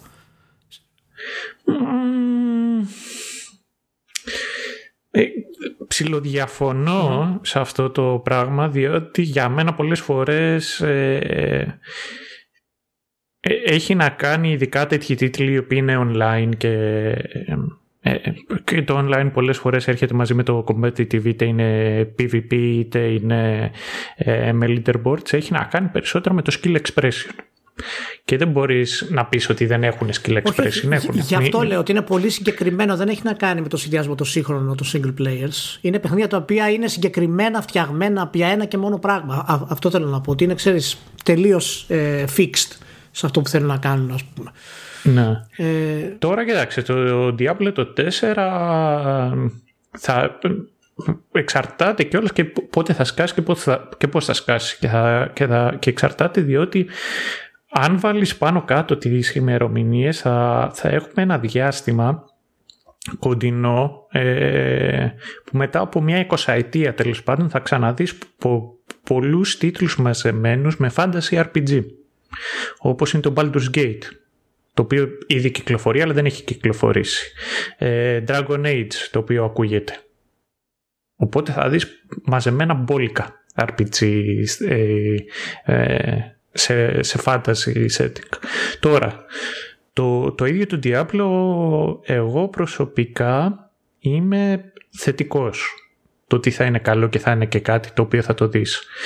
Ε, το πιο βασικό από όλα έχουν αγκαλιάσει και έχουν δώσει πραγματικά πόνο με, με τη θεματική και το στυλ του ίδιου του παιχνιδιού. Ε, είναι βρε παιδί μου, είναι πιο όριμο. Είναι πιο brutal. Είναι πιο δύο θες να πεις. Μην περιμένεις ότι... Ναι, είναι πιο δύο. Ισχύει αυτό. Είναι λιγότερο σαν το 3. Εντάξει, αλλά δεν μπορεί να είναι αυτό το μέτρο της επιτυχίας σε βάθος χρόνου. Όχι, δεν είναι, δεν είναι. Και, και στο κάτω-κάτω της γραφής είναι και ένα στυλ το οποίο εγώ προσωπικά θεωρώ ότι είναι ε, προσωπικό. Έχει να κάνει με το τι σου άρεσε και το τι όχι. Τώρα, θα είναι μονάχα το πόσο μεγάλο θα είναι. Θα είναι ως ένα σημείο, δεν, δεν θα διαφέρει πάρα πολύ. Αν εξαιρέσεις τον τρόπο χειρισμού, δεν θα διαφέρει πολύ από ένα MMO. Μιλάμε για τόσο μεγάλο scope. Ναι. Ε, το ότι θα είναι η πρώτη φορά που θα έχει μετά από τόσο καιρό PvP και ένα σύγχρονο PvP. Ε, το ότι ε, μπαίνουν σε όλη αυτή τη διαδικασία και σου δείχνουν τη, την προσοχή η οποία έχουν δείξει στην, στη δημιουργία του οτιδήποτε από ένα μικρό sprite μέχρι τους ήχους για κάποιον ο οποίος μπήκε στη διαδικασία και είδε όλα τα πάνελ. Δεν γίνεται να μην είσαι θετικός προς τα εκεί. Και στο κάτω-κάτω της γραφής είναι το πρώτο Diablo το οποίο είναι καθαρά δημιούργημα της νεότερης Blizzard. Διότι ε, σίγουρα έχουν φύγει πολλοί από αυτούς τους τύπους όπως είναι ο Μορχάιμ, όπως είναι ο Κρίς, ο Μέτζεν κτλ. Και μπορείς να πεις ότι κοίταξε ρε φίλε και έχουν φύγει πολλοί από την παλιά γενιά και ήταν αυτοί οι οποίοι είχαν ένα όραμα και είχαν βγάλει αυτά, αυτές τις τους υπερτίτλους με τους οποίους είμαι πορωμένος και τώρα ποιοι μείνανε αυτοί οι οποίοι θέλουν να μας πάρουν τα λεφτά και αυτοί οι οποίοι μας φέραν τα reports και το ένα και το άλλο και εκνευρίζεσαι. Ναι ρε φίλε, αλλά αυτός ο οποίος κάνει το Diablo το 4 και είναι ο awkward γιατί θέλω αυτή τη στιγμή να πω πολύ καλά λόγια για αυτόν και ξεχνάω πώς τον λένε. Εντάξει, θα ζήσουμε, θα ζήσουμε. ναι, αυτός. αυτός ο, ο ανώνυμος τέλος πάντων developer, από τους καλούς developer. Ο άγνωστος αυτός είναι... ο άγνωστος αυτός ήρωας. Τέλος πάντων, είναι όντως από τους καλούς developers. Και όντως αυτά τα οποία έχει δείξει είναι καλά. Και η αλήθεια είναι ότι, ότι αυτές οι εταιρείες οι οποίες είναι τόσα χρόνια σε αυτή τη, σε αυτή τη κατάσταση, ε, τι, να κάνεις ρε φίλε. Είσαι ξέρω εγώ ο Μέτζεν ο οποίος έχει δώσει ό,τι έχει δώσει και είναι σίγουρος ότι θα μπορούσε να δώσει. Το θέμα είναι ότι τρως τα βάνη. Δεν, δεν μπορείς να ανέβεις από ένα σημείο και έπειτα. Οπότε δεν είναι κακό το ότι υπάρχει και καινούριο αίμα. Και, ειδικά, και φαίνεται στο Diablo το 4, για μένα ναι, τουλάχιστον. Ναι, κοίτα, πρέπει να, να είμαστε πιο συγκεκριμένοι όταν λέμε για την παλιά φρουρά και τη νέα φρουρά. Εγώ δεν έχω κανένα πρόβλημα να φύγει η παλιά φρουρά. Και για μένα είχαν κάτσει πολύ. Αλλά retour. μετά από κάποια. Έτσι κι αλλιώς αυτό θέμα χρόνου είναι πάντα. Το ζήτημα είναι πώς προετοιμάζεται η επόμενη φρουρά, όχι το αν θα υπάρξει νέα φρουρά. Αυτό. Ναι, μετά από κάποια ηλικία δεν αντέχεις αυτό το πράγμα. Δεν γίνεται να γίνεται αυτή η επανάληψη σε κάτι παιχνίδι. Ιδιαίτερα όταν δεν υπάρχει πληθώρα παιχνιδιών, έτσι. Δηλαδή όταν πρέπει να επαναλάβεις τον εαυτό σου για χρόνια, για χρόνια και για χρόνια. Οπότε η αποχώρηση αυτών των ανθρώπων εμένα δεν με ενοχλεί και το νέο αίμα είναι ό,τι καλύτερο μπορεί να υπάρξει στην Blizzard. Το πρόβλημα για μένα είναι ε, προσωπικό, έτσι. Για τον υπόλοιπο κόσμο μπορεί να μην είναι πρόβλημα. Δηλαδή για κάποιον που είναι 20 χρονών, δεν έχει κανένα πρόβλημα να μπει μέσα και να παίξει τα Diablo και να είναι τα καλύτερα παιχνίδια που έχει παίξει στη ζωή του. Κανένα πρόβλημα. Μια χαρά και καλά να περάσει. Αλλά αυτοί οι άνθρωποι που έφυγαν ε, δεν μετέφεραν το όραμά τους στο να συνεχίσει η εταιρεία όπως ξεκίνησε. Δηλαδή πάντα να προσπαθεί να, να πει μεγάλα stories, πάντα να προσπαθεί να έχει απίστευτη ποιότητα στην, στα λανσαρίσματά της. Το οποίο το έχουμε ξεχάσει αυτό. Mm. Αυτά, αυτά τα έχει ξεχάσει η αγορά ολόκληρη, ε. Είναι δηλαδή μεγαλύτερο ναι, φαινόμενο το, το πράγμα.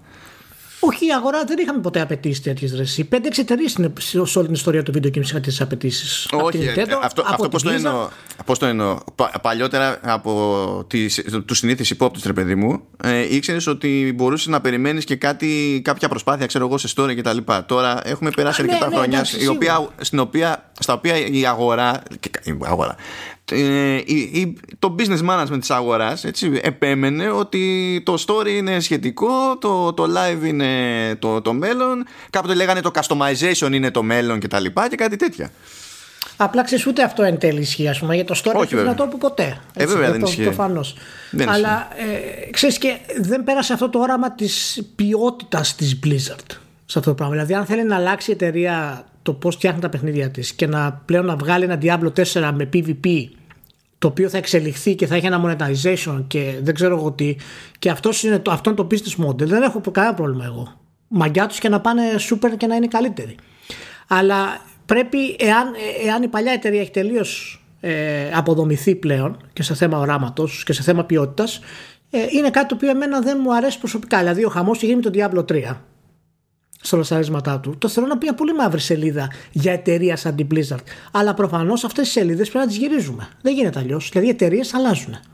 Είδες τι έγινε, ας πούμε, με τη CD Projekt. Και η CD Projekt ήταν, είναι θύμα της διοίκησής της. Οπότε και εγώ πιστεύω και αυτό που λες για τους developers Σταύρο είμαι 100% σίγουρος ότι ισχύει. Υπάρχουν τόσα αστέρια μέσα στην Blizzard που άμα τους έδινες σε ένα στούντιο θα, θα ήταν super μόνοι τους.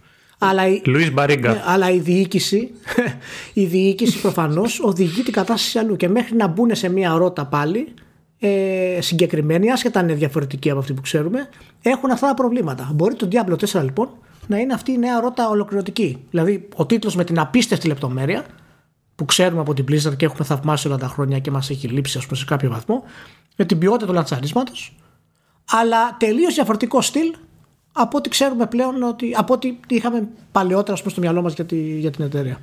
Και είναι πάρα πολύ δύσκολο να μεταπιστεί το, το management έτσι, στη, και σε επίπεδο εταιρείας και σε επίπεδο αγοράς, διότι όταν το αποτέλεσμα είναι ότι βγαίνει φράγκο, δεν μπορείς εσύ απλά να πας και να πεις ότι ναι, αλλά άμα το κάνουμε αλλιώς θα βγει περισσότερο φράγκο. Θα σου πει και εγώ που το ξέρω, αλλά κοίτα εδώ βγάζουμε. Οπότε για να συνεχίσουμε έτσι. Είναι, ακούγεται παιδαριώδες, αλλά η πραγματικότητα έτσι κυλάει σε αυτά τα ναι, ναι, θέματα.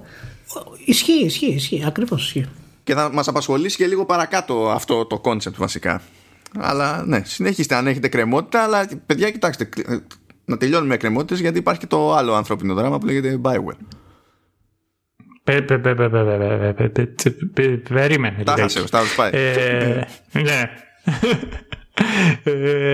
Κοίταξε, εγώ θα σου πω, θα κάνω μερικά σχόλια πάνω σε αυτά τα οποία συζητάτε κι εσείς. Είναι μερικές φορές κιόλας. Πρέπει να σκεφτόμαστε κιόλας ότι είμαστε σε μια, σε μια σύγχρονη εποχή, Φερρυπίν. Αυτό το οποίο εγώ σκεφτόμουν βλέποντας ε, και, και τη ROG την οποία παρουσίασαν δεν είναι πρώτα απ' όλα κλειδωμένα τα φύλλα. Δηλαδή, ROG δεν θα είναι μονάχα γυναίκα. Θα μπορεί να διαλέξει άντρα γυναίκα. Και δεν είναι μόνο αυτό. Είναι ότι θα μπορείς να κάνεις ε, περισσότερες επιλογές για το πώς είναι ο χαρακτήρας σου. Που σημαίνει κιόλας το ότι θα μπορέσεις, τουλάχιστον από ό,τι έχω δει, υπάρχουν και χαρακτήρες οι οποίοι έχουν μαύρο δέρμα. Και, και αυτό το οποίο εγώ σκέφτομαι είναι, φαντάσου πόσο μπελαλίδικο είναι στη σύγχρονη εποχή και πόσο περισσότερα πράγματα θα πρέπει να κοιτάξεις από τη στιγμή που θα έχει ο χαρακτήρας σου διαλόγου Και σίγουρα καστάρουν ηθοποιούς οι οποίοι θα δανείσουν τις φωνές τους. Δεν νομίζω ότι απέχουμε πάρα πολύ στο ότι αν, αν εγώ επιλέξω χαρακτήρας μου να είναι λευκός θέλω να έχει και αντίστοιχη φωνή ενώ άμα είναι Αφρικανός θέλω να έχει την αντίστοιχη φωνή. Πιο μπάσα. Και μπαίνουμε σε ένα τέτοιο βάθος σε logistics το οποίο το κάνει το οποιοδήποτε εγχείρημα ακόμα πιο δύσκολο. Και δεν θα σταθώ μονάχα σε, σε φιλετικά. Είναι ότι μιλάμε για localization το οποίο πρέπει να περάσει ο οποιοδήποτε τίτλος της Blizzard. Και, και αυτό είναι ένα μεγάλο βάρος το οποίο θεωρώ ότι έχει ολόκληρη η εταιρεία. Ότι πρέπει ταυτόχρονα να κάνει launch τον τίτλο παντού. Αλλά τέλος πάντων, άσε λιγάκι το Diablo το 4 για αυτό το οποίο θα είναι. Κάνω, θέλω να κάνω μια μικρή παρένθεση σε αυτό που λες για να το αφήσουμε το τελευταίο, το οποίο είναι σωστό αυτό που λες και είναι ενδεικτικό δύο-τριών άλλων εταιριών που έχουν τίτλους τέτοιου μεγέθους ότι υποφέρουν από αυτό το πράγμα και χαρακτηριστικό παράδειγμα ήταν το Cyberpunk το οποίο το Cyberpunk έχει τόνους περισσότερους διαλόγους από ότι ε, έχει οποιοδήποτε σύλλογος της Blizzard. Ε, σε και, είναι από και είναι και από μικρότερη εταιρεία έτσι οπότε είναι άλλος και φυσικά είναι από μικρότερη εταιρεία. Ε, έχει να κάνει με, με διάφορα στυλ από transsexual μέχρι διάφορες προφορές μέχρι πραγματικές άλλες γλώσσες μέσα στο παιχνίδι μιλάνε. Οι Άπωνες μιλάνε Ιαπωνικά παραδείγματος χάρη. Οπότε σίγουρα ε, είναι ένα από τα μεγάλα προβλήματα όταν φτάνεις σε αυτό το επίπεδο ε, των εταιριών και για μένα εταιρείες σαν την Blizzard, φυσικά δεν βάζω τη CD Projekt σε επίπεδο της Blizzard, αλλά εταιρείες σαν την Blizzard πρέπει να το έχουν μελετήσει αυτό το πράγμα, να το έχουν στρώσει. Οπότε το λέω αυτό με την έννοια ότι καταλαβαίνω ότι είναι μεγάλο πρόβλημα, αλλά δεν ξέρω κατά πόσο είναι η δικαιολογία σε κάποιο επίπεδο, άμα πούμε ότι μια εταιρεία έχει πρόβλημα ε, ανάπτυξη ενός παιχνιδιού και είναι στο επίπεδο της Blizzard σε αυτό το πράγμα. Αυτό. Ναι, δεν ξέρω τώρα κατά πόσο το έχει στρώσει από τη στιγμή που η Blizzard πλέον δεν, ε, δεν υφίσταται Φερρυπίν στην Ευρώπη. Υπάρχει Activision Blizzard στην Ευρώπη. Η ίδια η Blizzard δεν υπάρχει στην Ευρώπη. Καλά τώρα για τέτοιου είδους βάρη πολλά πράγματα να πούμε και εγώ συμφωνώ ότι δεν είναι κάποιο είδους ιδιαίτερη δικαιολογία γιατί μπορώ να πεταχτώ και εγώ και να πω ρε φίλε να σου πω κάτι και γιατί να έχει σε άλλες γλώσσες voiceovers στο, στο Diablo. Να κάνουν ε, υποτιτλισμό που είναι φθηνότερος και έτσι μπορούν να καλύψουν και περισσότερες χώρες. αλλά όλοι ξέρουμε ότι θα καλύψουν πρωτίστως Γερμανούς, Ιταλούς, Ισπανούς, Γάλλους κτλ. Να τους κάνουν το χατήρι επειδή είναι μαθημένοι αλλιώς από ότι όλοι οι υπόλοιποι. Και αυτό κοστίζει βέβαια ακόμη περισσότερο. Αλλά τελικά όλοι συνεισφέρουμε με τον οβολό μας για το σύνολο της παραγωγής. Ε, χαίρομαι πολύ και τι να γίνει τώρα; Είναι, είναι το τίμημα του μεγέθους της εταιρείας που είπε ο Σταύρος πριν. Ότι όταν φτάνεις σε ένα τέτοιο επίπεδο μεγάλο, αναγκάζει να παίρνεις αποφάσεις οι οποίες είναι ψίχουλα. Δηλαδή ε, δεν βγάζεις χρήματα. Αυτό πέτα το. Δεν έχει σημασία τι έχεις, αν έχεις δουλέψει πάνω σε αυτό ή αν είναι ιστορικός τίτλος. Απλά δεν αποφέρει χρήματα. Όταν φτάνεις σε τόσο υψηλό επίπεδο ε, οικονομικό, προφανώς είναι και αυτό μάλλον ξέρεις. Ε, μα... Ε, side effect. Είναι side effect. Ε, ναι, ναι, αλλά αυτό πρέπει να το έχεις δεχτεί ως management, διότι τι τα, δηλαδή έτσι είναι τα big boy punch. Δεν είναι μόνο ναι, μεγαλύτερες ναι, τσέπες. Ναι, ναι, ναι. γι, αυτό, γι' αυτό πιστεύω ότι τώρα θα δούμε στην ουσία τη νέα Blizzard. Αυτό το σχόλιο που έκανε Σταύρο μας πολύ, ότι είναι, είναι η νέα γενιά, αυτό το Diablo 4 είναι ολοκληρωτικά η νέα γενιά της Blizzard. Και πιστεύω θα στρώσει και το management. Έχοντας φύγει πέρσι και η τελευταία μεγάλη της, της εταιρείας, οι ιδρυτές τέλος πάντων και συνειδητές, ε, νομίζω ότι θα μπει τέλος πάντων στο νέο της πρόσωπο και θα, ξέρεις, θα αλλάξει ολοκληρωτικά στη νέα Blizzard. Θα, θα ανθίσει σε κάτι καινούριο. Μπορεί να μην μας αρέσει εμάς, αλλά θα αρέσει σε εκατομμύρια εκατομμυρίων. Οπότε δεν υπάρχει κανένα πρόβλημα. Για την αλλαγή σε επίπεδο management θα κρατούσα μικρό καλάθι πάντως.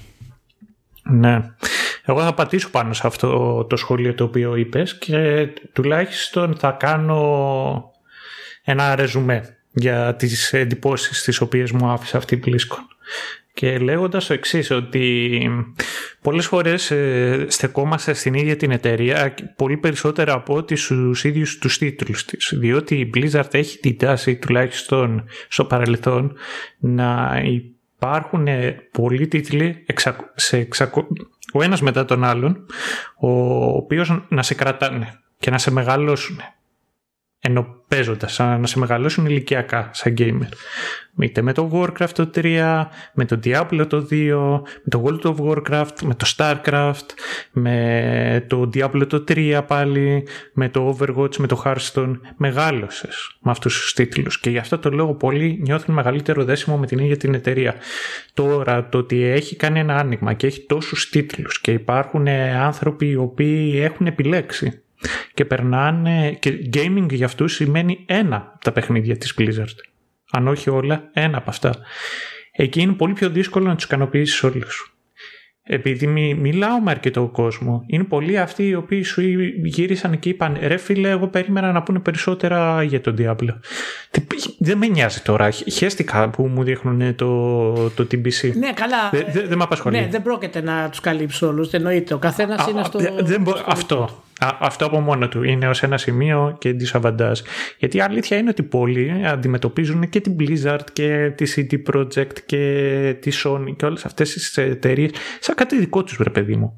Σαν, πώς να σου πω, σαν, σαν τη μαμά τους. Που, που, που σου... Ε, εγώ έχω έναν μεγαλύτερο αδερφό, οπότε αν είμαστε μικροί, τι θέλετε να φτιάξω αύριο; Εγώ μακαρόνι, ο αδερφός μου μοσχάρι κοκκινιστό με πουρέ. Ρε φίλε, όταν έκανε ένα από τα δύο, ο άλλος τραβώνει, καταλαβέ. Πάντως να, να πούμε ότι συμφωνώ στο που λες και να πούμε και να το κλείσουμε αυτό. Ε, νομίζω ότι είναι ο κόσμος αντιδράει πάντα και πρωτίστως από αυτά με τα οποία τον έχουν συνηθίσει. Δηλαδή όταν μια εταιρεία σε έχει συνηθίσει σε υψηλή ποιότητα, σε έχει συνηθίσει σε καταπληκτικά events, σε έχει συνηθίσει σε καταπληκτικά cutscenes και ξαφνικά θα σταματήσει, εκεί θα τη δράσει αναγκαστικά. Και μπορεί να σου φταίει οτιδήποτε. Μπορεί να, μπορεί να λες ότι Α, εγώ ήθελα να δείξω κάτι παραπάνω, αλλά μέσα σου αντιδράσει για αυτό το λόγο. Και γι' αυτό λέω ότι πολλές φορές οι εταιρείες φτιάχνουν την εικόνα που μας προσφέρουν, την παίρνουμε εμείς αυτή την εικόνα και μετά ζητάμε πάλι αυτή την εικόνα.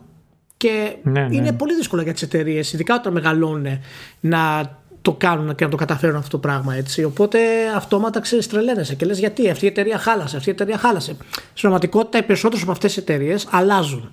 Πόσες φορές δεν έχουμε πει Α, η EA η άθλια τελείωσε, καταστράφηκε κτλ. Και, και κάθε χρόνο πάει και καλύτερα. Δηλαδή είναι, είναι όλα πολύ σχετικά σε, σε αυτό το κομμάτι. Συνήθως κρίνουμε με την ανάμνηση της εταιρείας που αγαπάμε, ας πούμε. Και αυτό είναι πρόβλημα.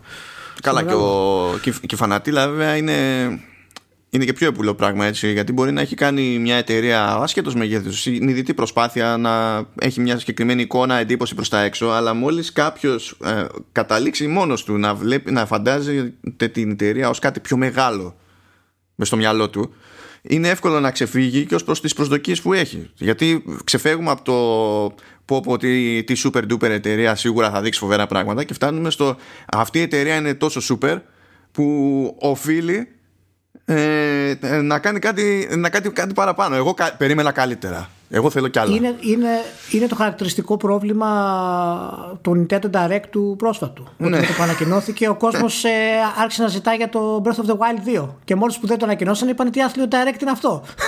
δηλαδή, οκ, okay, ναι, το καταλαβαίνω. Εντάξει, και εγώ θα κάνω ραντεβού blind date και θέλω Jennifer Lawrence και με εμφανιστείς από όνο ταρά, θα έχω πρόβλημα γιατί περίμενα Jennifer Lawrence. Πώς το κάνουμε, δηλαδή; Τώρα το ότι κανείς δεν σου είχε υπονοήσει ότι θα εμφανιστεί η Jennifer Lawrence δεν παίζει ρόλο. Αφού το σκέφτηκες. Κανένα, όχι, δεν έχει σημασία. Αφού το, εγώ αυτή θέλω, ρε φιλέ. Αυτή θέλω να συναντήσω. Κατάλαβα δηλαδή. Άμα δεν σκάσει, εγώ απογοητεύομαι. Και με τη βοήθεια τη, της Νοταρά λοιπόν πάμε μια έτσι Κάνουμε ένα pivot Λοιπόν EA, Bioware, Anthem και τα λοιπά. Λοιπόν έχουμε και λέμε. Ένα χρόνο αφού είχε πεταχτεί εκεί πέρα η Bioware και έλεγε ότι παιδιά εντάξει κοιτάξτε θα ετοιμάσουμε το Anthem Next θα αλλάξουμε τα φώτα στο παιχνίδι ακόμα και, στα, και σε βασικό επίπεδο σε βασικούς μηχανισμούς και τα λοιπά για να το ισιώσουμε μετά από αυτό το συγκλονιστικό λανσάρισμα που δεν πήγε καθόλου στραβά. Ούτε φαινόταν ότι θα πήγαινε στραβά. Ε, ξαναβγήκε η Bioware και λέει ότι γενικά δεν βγαίνει το πράγμα οπότε θα εγκαταλείψουμε την προσπάθεια θα αφήσουμε το παιχνίδι ως έχει. Φαντάζομαι ότι αυτό πηγαίνει πακέτο με το ότι σε κάθε sale θα, το, θα πουλάνε τη Super Duper Edition 5 ευρώ όπως κάνουν τόσο καιρό. Και από εδώ πάνε και οι άλλοι γιατί έχουμε και άλλα πράγματα να κάνουμε. Και μέσα σε αυτά τα πράγματα που εκεί έτσι, the plot thickens ας το πούμε έτσι ε, προέκυψε ε, ρεπορτάζ από Bloomberg μερικιά ότι εξακολουθεί και βασανίζεται η παραγωγή του Dragon Age που κάνει άλλο ένα pivot λέει διότι υποτίθεται ότι ξεκίνησε το 15 μετά ξαναξεκίνησε το 17 και με τα πολλά κάποιος ε, έπεισε κάποιον άλλον ε, ότι το νέο Dragon Age δεν είναι ανάγκη να έχει multiplayer δεν είναι ανάγκη να είναι τόσο, τόσο live game Τώρα εντάξει, τον έπεισε αφού φύγανε άνθρωποι βέβαια από την BioWare. Ναι, ναι, προφανώς. ναι, ναι, προφανώς. αφού χάσαμε το Mike Laidlaw, ε, προφανώς. Τώρα θα το αλλάξουμε πάλι, θα το κάνουμε όπως ήθελε ο Mike Laidlaw. Ναι, ναι. Αχ, ναι. Θεέ μου, Παναγία. Τώρα ναι, εντάξει, μπουρδολογία. Έτσι, οκ, okay, να, να είχαμε να λέγαμε και ότι θα δώσουμε έμφαση σε story αυτό που πραγματικά με, αυτό που συνέβη και με τη συζήτηση που κάναμε προηγουμένως έτσι και, και με κνευρίζει με κνευρίζει που έχει να κάνει με τη, με τη δυστοκία του σύγχρονου management στο, στη βιομηχανία που μας νοιάζει σου λέει ότι ένας λόγος που λέγεται ότι άλλαξε γνώμη ξέρω εγώ η EA προς αυτό είναι το ότι ένα live game όπως το Anthem δεν πήγε. Αυτό κατάλαβε η EA τέλος πάντων ότι επειδή δεν πήγε το Anthem μάλλον δεν είναι σίγουρη επιτυχία ένα live game τύπου Destiny. Και παράλληλα πήγε το Jedi Fallen Order οπότε κοίτα να δεις ένα παιχνίδι που είναι single player και story based ξέρω εγώ ε, μπορεί να βγάλει λεφτά τελικά. Ε, ελπίζω να μην ισχύει αυτό να μην ήταν αυτός ο συλλογισμός διότι αυτό είναι για να, σου, να γίνει ανάκληση πτυχίου όταν δεν έχεις τη στοιχειώδη φαντασία, ρε παιδί μου. Να... Δεν είναι αυτός ο συλλογισμός. Αυτά είναι. δεν είναι αυτός ο συλλογισμός. Δηλαδή, ελπίζω να έχει πέσει τελείως έξω το ρεπορτάζ του Στράιερ, διότι αυτό είναι πεδαριώδες. Δηλαδή, είναι λες και στο management είναι, είναι πυθίκια και πετάνε κουράδες ο ένας τον άλλον. Άμα αυτό είναι. Αυτό που χαζο... συνειδητοποίησαν τώρα. Αυτό είναι χαζομάρες τώρα, εντάξει. Αυτό είναι χαζομάρες. Τα... Μου θυμίζει τις ε, φήμες που είχαν βγει ότι τα στελέχη της EA, τα υψηλόβαθμα, δεν καταλαβαίνουν τι είναι το single player και ότι πώς μπορεί να αποφέρει χρήματα και γι' αυτό κάνουν τα monetization. Δηλαδή, τώρα σε, ας είμαστε σοβαροί τώρα σε αυτό καλά, το πράγμα, εντάξει. Καλά, καλά κοίταξε, κοίταξε, κάποτε, έτσι, να μην ξεχνιόμαστε, είχε γίνει επίσημη πρώτη του iPhone και βγαίνανε Microsoft και, και BlackBerry και τα λοιπά και λέγανε αποκλείεται, είναι, είναι ψέμα αυτό, δεν, δεν ισχύει, δεν το έχουν κάνει. Ναι, αλλά αυτό, αυτό, αυτό, το paradigm shift όμως, εντάξει, είναι, είναι, είναι λογικό να έχεις αμφιβολίες. είναι αδιανόητο να περιμένεις ότι αυτό θα αλλάξει τα πάντα, ας πούμε πάντα, πάντα, πάντα άφηνε λίγο περιθώριο για, για εκπληκτικό επίπεδο μαλακίας σε management. Άφηνε λίγο περιθώριο παραπάνω. Α, εντάξει. Απλά ένα κερασάκι να βάλω πριν το πιάσουμε, διότι μέσα στην ημέρα προέκυψε ένα εκτραδάκι. Ε, λέει ότι ήταν μια παραγωγή που έτρεχε από το 2015, 6 χρόνια ε, λέει. Προφανώς, στο, στην, στην, στην EA Motive που το 2015 είχε στηθεί αυτό το στούντιο υποτίθεται από ποια από τη, από τη Jade Raymond που μετά είδε και απόειδε και σηκώθηκε και έφυγε το 2017 και ξέρουμε τι έγινε μετά. Okay. Αυτό λέει το, το παιχνίδι που, που είναι αγνώστων λοιπόν στοιχείων ε, ακυρώθηκε τελικά στην, στην Emotive και ούτε που ξέρουμε τι κάνει προχωρώντας η Emotive. Δεν ξέρω πώς φαίνεται αυτό. Ναι. Φύγανε και άτομα από εκεί πέρα και επιστρέψανε στη Ubisoft από την οποία είχαν έρθει. αυτό είναι πάντα λίγο σαν, σαν, σαν σκέψη. Και ε, κάπως έτσι είναι η κατάσταση, ρε παιδί μου, στο, στα ενδότερα TCA που δεν έχουν να κάνουν με αθλητικά. Τώρα πάμε. αυτά κατάθλιψη. Να κάνω εγώ μια ερώτηση μιας και είμαι εδώ πέρα. Για κάνε. Δεν αναρωτιέ, επειδή είπε EA, BioWare κτλ. Δεν αναρωτιέσαι ώρες ώρες το τι deal πρέπει να παίζει με το Star Wars The Old Republic, το MMO που συνεχίζει να υφίσταται. Κοστίζει πολύ λίγο η συντήρηση και βγάζει και το φράγκο. Δεν χρειάζεται κάτι άλλο. Το ζήτημα δεν είναι πόσο βγάζει, το ζήτημα είναι τι, τι από αυτό που βγάζει, είναι, τι ποσοστό είναι κέρδος. Ναι, ισχύει. Και εγώ το άλλο το οποίο αναρωτιέμαι είναι τώρα επειδή είναι Star Wars και τα λοιπά, μήπως παίζει κανένα deal το οποίο κοιτάζουν να κρατήσουν με το πόσο μπορούν να χρησιμοποιούν το IP. Κοίτα να δεις τώρα, είναι... Ε, ε, η, πριν δύο εβδομάδες η EA ανακοίνωσε ότι το Star Wars The Old Republic της έχει αποφέρει εδώ και 8 χρόνια, 9 ε, με το τρέχον, ε, πάνω από ένα δις έσοδα. Μόνο το Old Republic. Έτσι. Και το development του ήταν 205 εκατομμύρια. Αυτό είναι ας πούμε, ε, ε, αυτό έχει ανακοινώσει η ίδια η EA. Ε, οπότε η όλη στροφή, το είχαμε συζητήσει μαζί μάλλον γιατί ήταν, είχε κάνει την εισήγηση ο Μούρα ας πούμε, ε, να πάει στο, στο free to play model ε, έχει αποδεχθεί ότι είναι επιτυχημένο. Φυσικά και όλο το story based και όλο αυτό και τα διαφορετικά classes που έχει το καθένα δικό του story και πώς εξελίχθηκαν και μπλα μπλα μπλα και τα λοιπά και όλα ok. Το πρόβλημα με αυτό είναι, αυτό που λέει ο Σταύρος τώρα, αν υπάρχει ε, κάποιο άγχος στην EA για το πώς θα διαχειριστεί το Star Wars από εδώ και πέρα. Και το Dragon Age είχε ξεκινήσει να είναι στην ουσία κάτι σαν Anthem με δράκους που η περίφημη φράση ας πούμε, που ακούμε από Ναι, το θέλανε και αυτό live game, οπότε είναι ίδιο μοτίβο ναι. και Ε, και έγινε αυτό το μικρό κλικ με το Jedi Fallen Order και ταυτόχρονα ο φόβος ε, με, το, με το νέο deal της ε, Ubisoft. Γιατί η Ubisoft προφανώς δεν θα κάνει live game, θα κάνει open world Star Wars. Ε, ναι. Και κανένας δεν μπορεί να αρνηθεί πέρα από ό,τι μειονεκτήματα μπορεί να έχει τη σειρά ότι το Assassin's Creed έχει πετύχει ως single player. Δεν έχει πετύχει ως live game, ούτε ως monetization game, ούτε ως τίποτα. Ίσα ίσα που ό,τι δοκίμασε σε live service σε Assassin's έσκασε στη μάπα και το πήρε πίσω. ναι. Οπότε είναι και η EA έχει κάποια θέματα αυτή τη στιγμή. Της γύρισε το επόμενο Dragon Age αυτή τη στιγμή. Βέβαια έχασε το Ledlow στην πορεία. Ε, ο οποίος δεν ήθελε να ασχοληθεί με αυτό το πράγμα. Οπότε αυτό επιβεβαιώνει αυτό που λέγαμε και τότε και οι φήμες ότι όντως το παιχνίδι πήγαινε για κάτι τέτοιο. Και τώρα έχει γυρίσει από την άλλη μεριά. Τώρα το τι σημαίνει έχει γυρίσει όμως, εγώ δεν το ξέρω. Γιατί και το Mass Effect πήγε να κάνει την τράμπα από ξέρεις, ένα, ένα κανονικό action RPG σε open world στην ουσία. Και σχετικά απέτυχε. Για διάφορους uh. λόγους. Πέρα από το τεχνικό τομέα ε, απέτυχε. Ε, και τώρα έχουν ετοιμάζουν το remaster του Mass Effect το οποίο θα πάει σφαίρα. Σφαίρα θα πάει. Και φυσικά χτίζουν το επόμενο Mass Effect το οποίο από ότι δεν ξέρω αν το έχεις παρακολουθήσει στις φήμες και τα λοιπά θα στάνταρ θα συνεχίσει από την τριλογία. Και αυτός είναι ο λόγος που κάνουν remake, remaster. Την τριλογία. Ναι, ναι, ναι. Θα έχει συνέχεια να, ουσία, να χτίσουν πάλι hype και να επανέλθει ναι, η βασική το, ιστορία και τέτοια. Ναι, το Andromeda θα το κάνουν, ξέρεις, θα το εξαφανίσουν στην ουσία. Θα είναι ένα chapter. Ναι, θα είναι σαν το, σαν το Prince of Persia του, του 2008.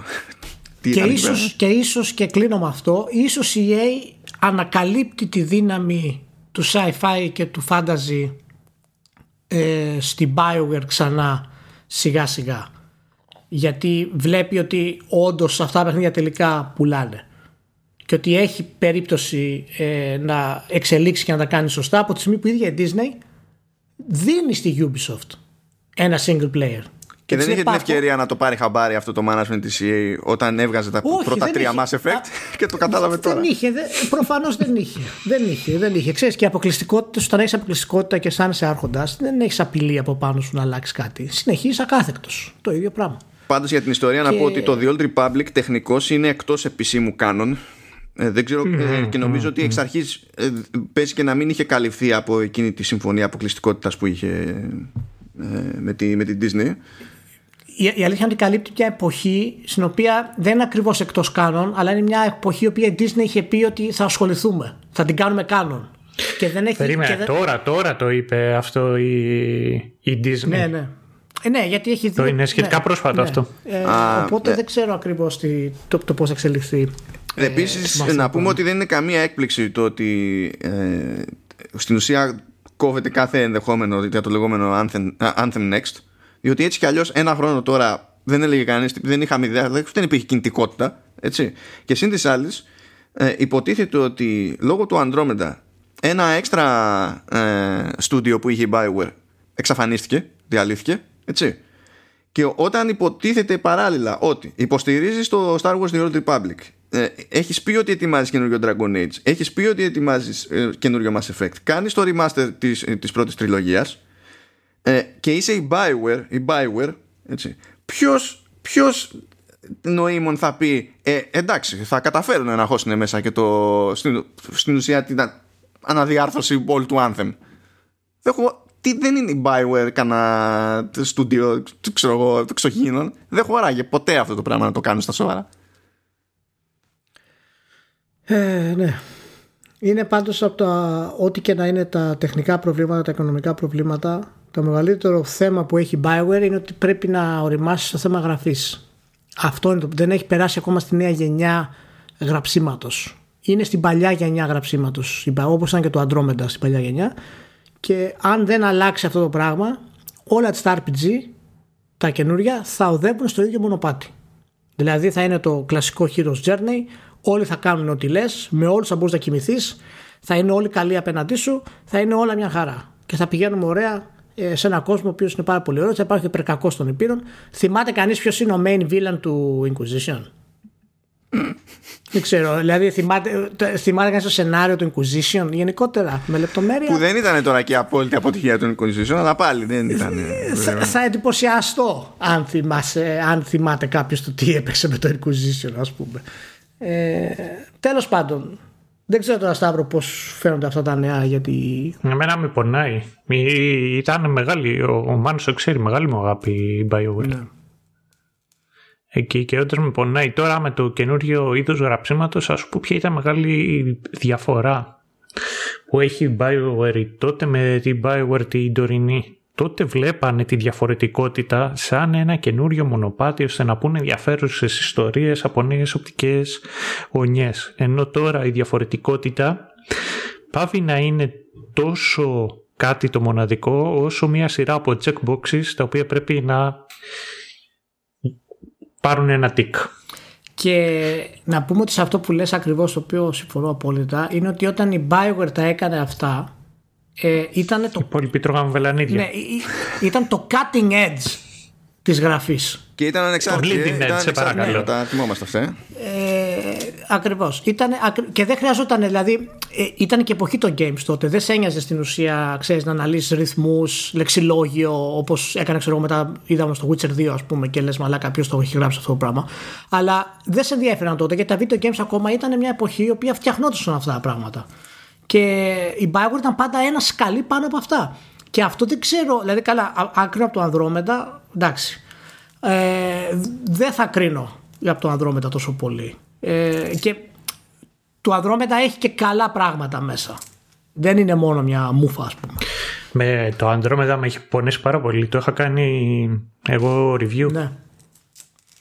Και το περίμενα πώς και, και πώς. Και εγώ, και εγώ, και εγώ βέβαια. Ήταν μεγάλη στιγμή. Και μετά. Άλλο ένα παιχνίδι που κατά καιρούς διατίθεται προς 5 ευρώ. Απλά το αναφέρω. Ε, Μια μονάδα κάτω από τη βαθμολογία που του είχα ε, βάλει. Εντάξει. Κοντά έπεσες και στην τιμή λοιπόν. Ε, ήταν, είχε πονέσει πάρα πολύ. Ε, το μεγαλύτερο πρόβλημα με το Andromeda ήταν ε, γιατί πολλές φορές και το Mass Effect λιγάκι το, δεν είναι ότι το ξεχνάμε, είναι ότι έχουμε μια άλλη εντύπωση. Θέλω να σου πω το ότι ίσως τώρα που θα γίνει το remaster θα θυμηθούμε και κάποια πράγματα. Δηλαδή κάποια πράγματα πέτυχαν στο, στο Mass Effect και κάποια άλλα όχι και τόσο. Και το, το, το, θέμα ήταν το ότι είχε γίνει, είχε αρνητικό buzz και το Mass Effect το 3 και έτσι όπως ε, και τον τρόπο με τον οποίο επιλέξανε. Ε, εγώ συνεχίζω αναδιαστήματα και αναρωτιέμαι για ποιο λόγο έχουν την ανάγκη να, να δώσουν ένα κλείσιμο οι εταιρείες σε κάποιο χαρακτήρα. Ένα τελειωτικό βρε παιδί μου να πούνε ξέρω εγώ τώρα πρέπει να το κλείσω. Με το τάδε χαρακτήρα βρε παιδί μου το ξέρω Μπορεί να έχει κουραστεί να τα γράφεις. Αλλά δεν είναι, πώς να σου πω, δεν είναι σαν την πραγματικότητα. Δεν είναι σαν τον Bond που πλέον έχει φτάσει 50 χρονών, ξέρω εγώ, Daniel Craig, και πρέπει να ξεπερδεύουμε και πρέπει να, να, να προχωράμε πιο γρήγορα και να γυριστούν ώστε κάποια στιγμή να πάει να πάμε στον επόμενο και στον επόμενο και με τους ηθοποιούς. Εδώ πέρα μπορούν να ζουν για πάντα αυτοί οι χαρακτήρες και μπορείς να γράφεις ιστορίες για αυτούς για πάντα, αν το θες. Εντάξει, περιπλέκεται όμως η προσωπική του ιστορία και μετά σου γίνεται βαρύδι. Δεν είναι. Ενώ στο, στον Bond, ό,τι και να κάνει με τις ηλικίες που είναι ένα πρόβλημα στο φυσικό, το πραγματικό τον κόσμο, ας πούμε, από άποψη γραψίματος, απλά προσποιούμαστε ότι ζει για πάντα. Είναι, είναι παγωμένο στο χρόνο τέλος πάντων ο χαρακτήρας. Ναι, νομίζω ότι ο Σταύρος το πλησιάζει από τη μεριά ότι μπορεί να, να έχεις ένα ηθαλή χαρακτήρα ε, ο οποίος μπορεί να λειτουργεί ως μασκότ για μια σειρά σε κάποιο επίπεδο. Και έτσι θα μπορείς να, να τον εξερευνήσεις πώ ο Spider-Man π.χ. Δηλαδή δεν τελειώνει ο Spider-Man, μπορείς να βγάλεις 100 παιχνίδια με τον Spider-Man. π.χ. Είναι στάνταρ. Το story του στάνταρ το τέτοιο του. Αλλά δυστυχώς ε, το έλα, Mass Effect. έλα, έλα, έλα τώρα. Πρέπει να πάρει τη, τη- τη- να κάνουμε το τελικό βήμα και να πούμε link. Εντάξει, για να μην. Spider-Man είναι παράδειγμα τώρα αυτό. Προ... Προφανώς, προφανώς είναι, είναι και ο Link. Απλά ο Link δεν έχει τόσο story διαφορετικό κάθε φορά. Είναι, είναι ο ίδιος. Και δεν σε βλέπω να διαμαρτύρεσαι, Ηλία. δεν έχει, το ίδιο story είναι. Α, όχι, έχει, έχει και διαφορούλες. Εντάξει, έχει και διαφορούλες. Πάντως να πω ότι α, είχε, ειδικά με το Mass Effect, δεν νομίζω ότι μπορούσε να γίνει αυτό Σταύρο, γιατί έχει φτιαχτεί σαν τριλογία. Αρχή, μέση, τέλος. Και, και, και εκεί βασίζεται η μεγάλη του επιτυχία. Και συμφωνώ με αυτό που λες ότι το 3 ήταν η προσέγγιση που ήθελε να το αλλάξει η EA, να το κάνει λίγο πιο action ακόμα, πιο εντυπωσιακό και πιο έτσι. Εάν το παιχνίδι αυτό κυκλοφορούσε μόνο του, χωρίς το build-up των δύο προηγούμενων, ε, θα είχε πάρει πολύ χειρότερες κριτικές α- από ό,τι πήρε. Και εγώ προσωπικά από θέματα γραφής, μάλιστα επειδή είμαι και ευλαμμένος, έχω κάνει αρκετές φορές post στο facebook σε συζητήσεις κομμάτια του πρώτου Mass Effect. Το γράψιμο του πρώτου Mass Effect στέκεται ακόμα και σήμερα. Άλλοι τίτλοι, Ισχύει. άλλοι τίτλοι της Bioware δεν στέκονται. Κανένας σε τέτοιο επίπεδο. Ε, έχω, έχω μια... μ, Έχω δύο μικρές παρενθέσεις πάνω σε αυτό το μόνα τους και αν στέκονται και συνεχίζουν χωρίς να σημαίνει σε όλο του το μήκος ε, θα πω τα, τα royalty missions του Mass Effect του 2 αυτά ότι ήταν legit πάρα πολύ καλά και μετά πάλι σε συγκεκριμένα του κομμάτια θεωρώ όταν έμπλεκε με τη φιλοσοφία το, το κοτόρ και εκεί αυτά συνεχίζουν και στέκονται. Και χωρίς να είναι της Bioware, αλλά αφού έπιασα αυτή την κουβέντα ε, είμαι αναγκασμένος τι- να, να το πω και αυτό, θεωρώ ότι από τα πιο ενδιαφέροντα θέματα για όποιον, από, από, από τέτοιου στυλ παιχνίδια, γιατί δεν το έχει κάνει η ίδια η Bioware, ήταν το KOTOR το 2, σε θέμα γραφής και τέτοια ήταν, ε, τι να σου πω, έτσι μπροστά δηλαδή διαστημικά μανιτάρια είχαν φάει και είχαν ονειρευτεί τώρα υποπόταμους με, πεταλ, με φτερά πεταλούδες. Ισχύει, ισχύει, ισχύει. Απλά είναι δύσκολο αυτοί οι τίτλοι, ειδικά τα δύο κοτόρ, να σταθούν σήμερα από θέματα αριθμού και τεχνοτροπίας στο, Ναι, στο ναι, ναι, γράψιμο. ναι, ναι. Είναι δηλαδή πιο πολύ exposition writing που λέμε ας πούμε. Αλλά αυτό ήταν Ναι, της εποχής ναι. του, έτσι, δεν, δεν είναι κακό. Ναι. Αυτό είναι της εποχής του. Το ότι στέκεται ακόμα φιλοσοφικά και ξέρεις, νοηματικά σήμερα δείχνει τόσο το ασύλληπτο επίπεδο που είχαν φτάσει αυτοί οι δύο τίτλοι σε αυτό το κομμάτι. Έτσι. Και φυσικά το πιο κλασικό πράγμα όλων που στέκεται 100% ε, ακόμα και σήμερα είναι τα Baldur's Gate. Τα οποία η γραφή τους είναι κανονικό fantasy, δηλαδή άμα διαβάσεις σήμερα δεν διαφέρει πάρα πολύ. Αυτό βέβαια λέει και για τη στασιμότητα του fantasy, αλλά τέλος πάντων αυτό είναι άλλο θέμα. Όλα αυτά, όλα αυτά στήθηκαν, επινοήθηκαν και οργανώθηκαν και σε μεγάλο βαθμό αναπτύχθηκαν στην άλλη εποχή της Bioware. Γιατί ναι, το Mass Effect μπορεί να πρόλαβε να ήταν EA, έτσι, αλλά δεν είχε αρχίσει επί EA και ήταν στην εποχή που η Bioware ε, ε, έλεγε θα φτιάξω κόσμους και μπορεί να το έκανε και από παιχνίδι σε παιχνίδι και το, ήταν, ήξερες ότι το παίρνει απόλυτα Ναι. σοβαρά, πάνω απ' όλα. Μα μας γυρίζει αυτό πάλι πολύ ωραία στην παλιά φρουρά του οράματος που είπα πριν και συζητήσαμε και με τον Σταύρο και σε ένα ότι το, οι γιατροί ας πούμε της Bioware είμαι σίγουρος ότι αν πήγε κάποιος μέσα και τους είπε κοίτα να δεις έχουμε αυτή την ιδέα για αυτό το story πρέπει να γράψουμε έτσι το πάθος των γιατρών για το όραμα της εταιρείας, τους είπαν κάντε το οκ Τώρα, ας πούμε, η νέα Blizzard δεν μπορεί να το κάνει αυτό το πράγμα. Γιατί λείπουν αυτοί οι τύποι που θα δώσουν το πράσινο φως σε Ακριβώς. κάτι τέτοιο. Ακριβώς. Ε, εκεί είναι ξέρεις, το transition που λέμε για το όραμα και τα λοιπά και αυτό έγινε και στην Bioware τη σύγχρονη. Έτσι, με το που άρχισαν να γίνονται τα checkpoints και τα checklists, το gameplay checklist ας πούμε, ξαφνικά χάθηκαν οι χαρακτήρες, χάθηκε η βαρύτητα του writing, χάθηκε το, το vision ας πούμε. Αν βάλεις να δεις το πρώτο address που κάνει στο πρώτο Mass Effect τώρα ο, ο Shepard ας πούμε στο Council και τους κατηγορεί ξέρω εγώ για ρατσισμό και λες συγγνώμη αυτό ήταν πότε ήταν το 2010 βγήκε το πρώτο Mass Effect πότε βγήκε; 2007 νομίζω. το 2007. Λες, είναι, Ναι. είναι δυνατόν να είναι 14 χρόνια, 15 πριν να- και να έχει γραφτεί αυτό το πράγμα; Και παθαίνεις και μένεις κόκαλο, ρε, εσύ. Κόκαλο, πραγματικά. Εάν όλα αυτά αναγκάσουν την Bioware και την EA μάλλον να οθείς την Bioware σε ένα νέο κύκλο single player, χαλάλι. Fuck it. Χαλάλι. Ε, αν, αν υποθέσουμε ότι έστω και με αυτόν τον ηλίθιο τρόπο η EA το πήρε απόφαση ότι υπάρχει ζουμί σε, σε ιστορίες γιατί τις ιστορίες μπορείς να τις πουλάς ξανά και ξανά και ξανά και ξανά ε, το, τα, τα κοτόρ τα αγοράζουμε σαν ηλίθια ακόμα και να μην τα ξαναπέξουμε 500 χρόνια μετά το FIFA 2008 δεν θα το αγοράσουμε ποτέ ξανά τι να γίνει; Μα άμα το, άμα το, άμα το αναγάγεις αυτό σε, σε επιχειρηματικό μοντέλο το, το καλύτερο monetization όλων των εποχών είναι το story ε, βέβαια. Αν το story είναι καλό, όλα τα άλλα τα τρώσει. Γιατί άμα σε ενδιαφέρει το story, ένας τρόπος υπάρχει να ζήσεις το story. Μπράβο. Απλά είναι πολύ σπάνιο να πετύχεις το story αυτό.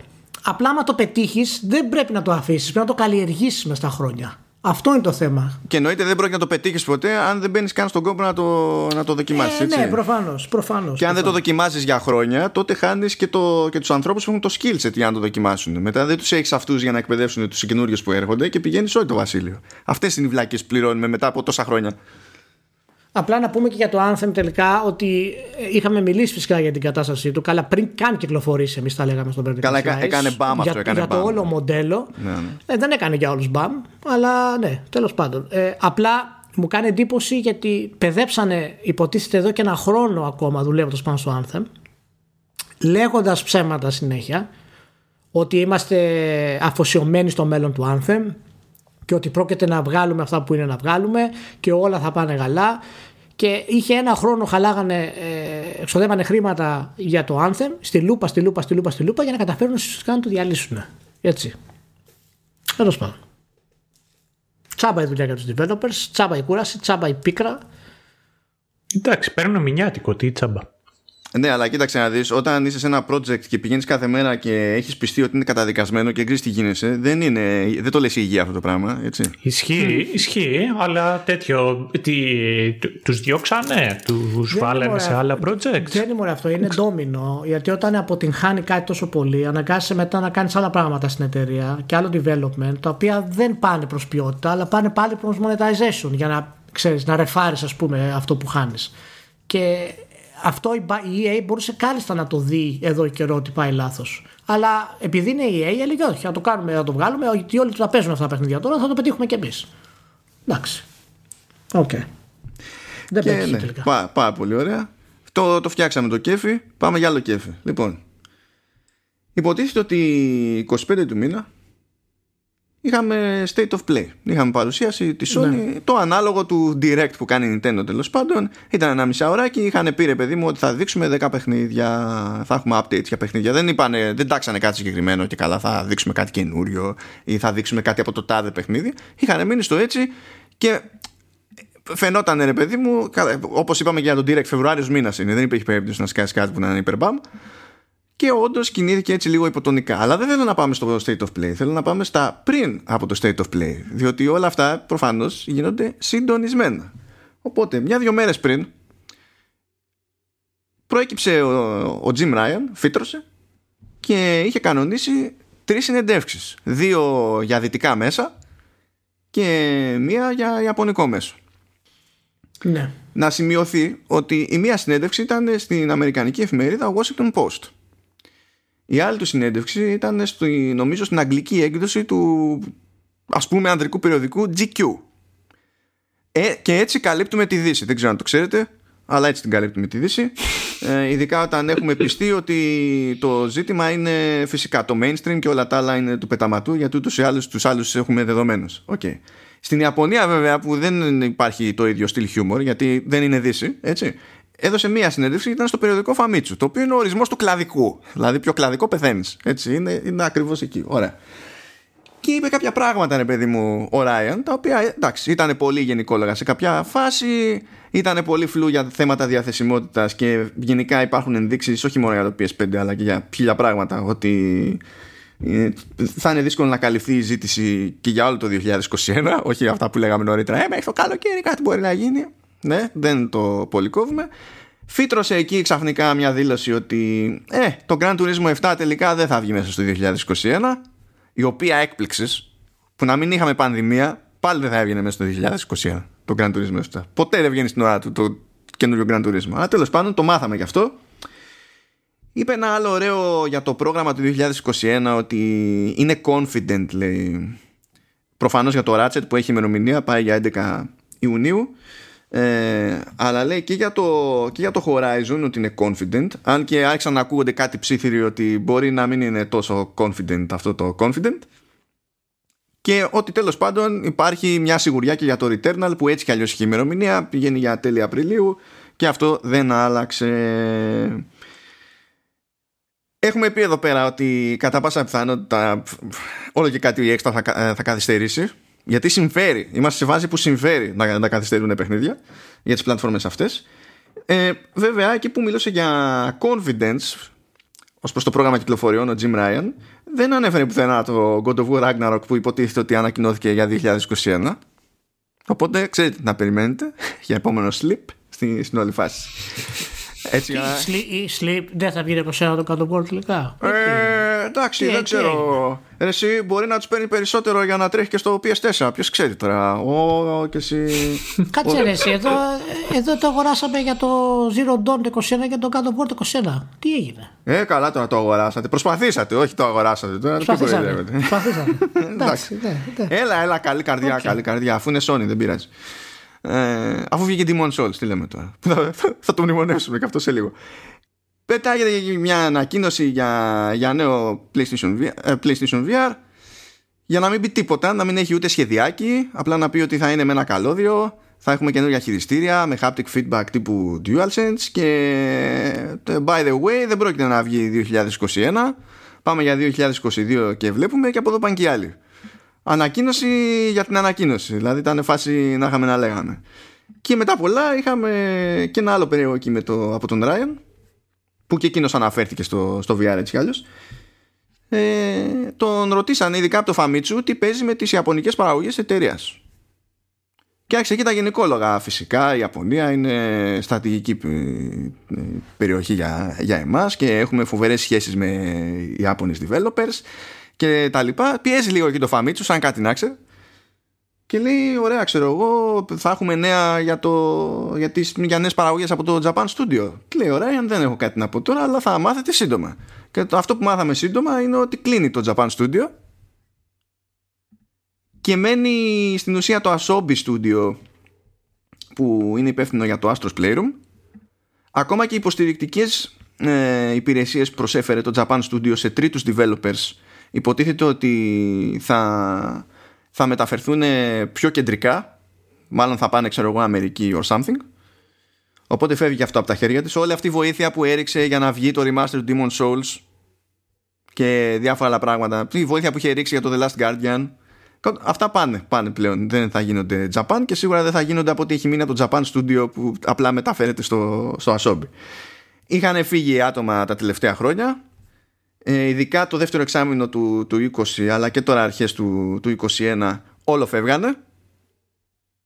Και ο παραγωγός του Bloodborne και ο δημιουργός του Forbidden Siren και του Silent Hill είχαν φύγει αυτοί όλοι, γεια σας, φεύγω οπότε είδαμε ποια ήταν τα νέα από, το, από τον Jim Ryan. Ε, και έπαιξαν όλα αυτά όλα αυτά στην ουσία πριν το State of Play δεν ξέρω πώς αισθάνεσαι για όλα αυτά, Ηλία. Πέρα, εκτός από δικαιωμένος, αλλά κάτι άλλο, παιδί μου. Κάποιο βαθιστόχαστο, ξέρω εγώ.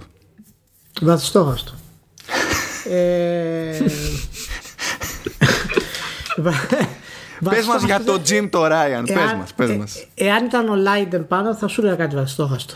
Αλλά δεν είναι ο Λάιντεν πάνω. Είναι ο Ράιαν. Ο Ράιαν δεν, δεν κάνει βαθιστόχαστα πράγματα ε, κάνει απλά πράγματα. Ωραία. Λοιπόν, εντάξει, νομίζω, δεν, νομίζω ότι όντως δεν υπάρχουν πολλά να πούμε. Ούτως ή άλλως δεν περίμενα κάτι φοβερό από το State of Play, όπως δεν περιμέναμε και κάτι φοβερό από το Direct. Αλλά το Nintendo Direct ήταν όντως ε, αρκετά ικανοποιητικό. Ε, και δεν έχει καμία σχέση με το μπαροξισμό που χτύπησε το ίντερνετ, ως συνήθως. Αλλά στην τελική το Direct είχε νέους τίτλους και είχε και νέες ημερομηνίες κτλ. Στο State of Play η, η Sony ως Sony, έτσι, γιατί από τη δική της την πάρτι δεν είχε τίποτα να ανακοινώσει. Και γενικά ήταν χλιαρή η φάση. Είναι για μένα αυτό που δεν μου αρέσει όταν μια εταιρεία ηγείται της βιομηχανίας. Όπως δεν μου άρεσε και ήμουν ενάντια στην Nintendo όταν καθοδηγούσε την αγορά στι μεγάλες εποχές. Έτσι δεν μου αρέσει και η Sony ε, γιατί αυτή η προσέγγιση που κάνει είναι καθαρά παραπλανητική και αποδεικνύεται πάρα πολύ.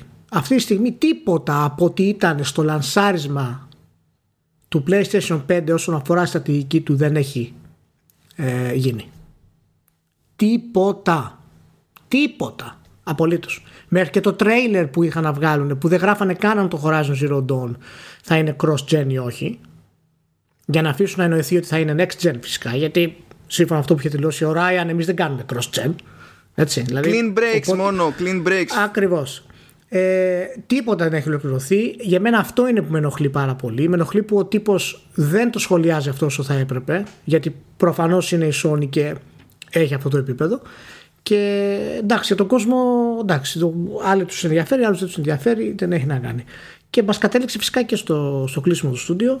Κάποιοι από αυτούς θα πάνε στο, στο Asobi, αλλά οι υπόλοιποι τι θα κάνουν. Απολύονται, τους πήρε πουθενά άλλου η Sony, ας πούμε. Τι θα γίνει με αυτούς; Καλά, ούτως ή άλλως είπαμε, κάμποσοι φεύγαν από μόνοι τους. Κάπου φεύγαν από μόνοι του. Το, το, το μήνυμα.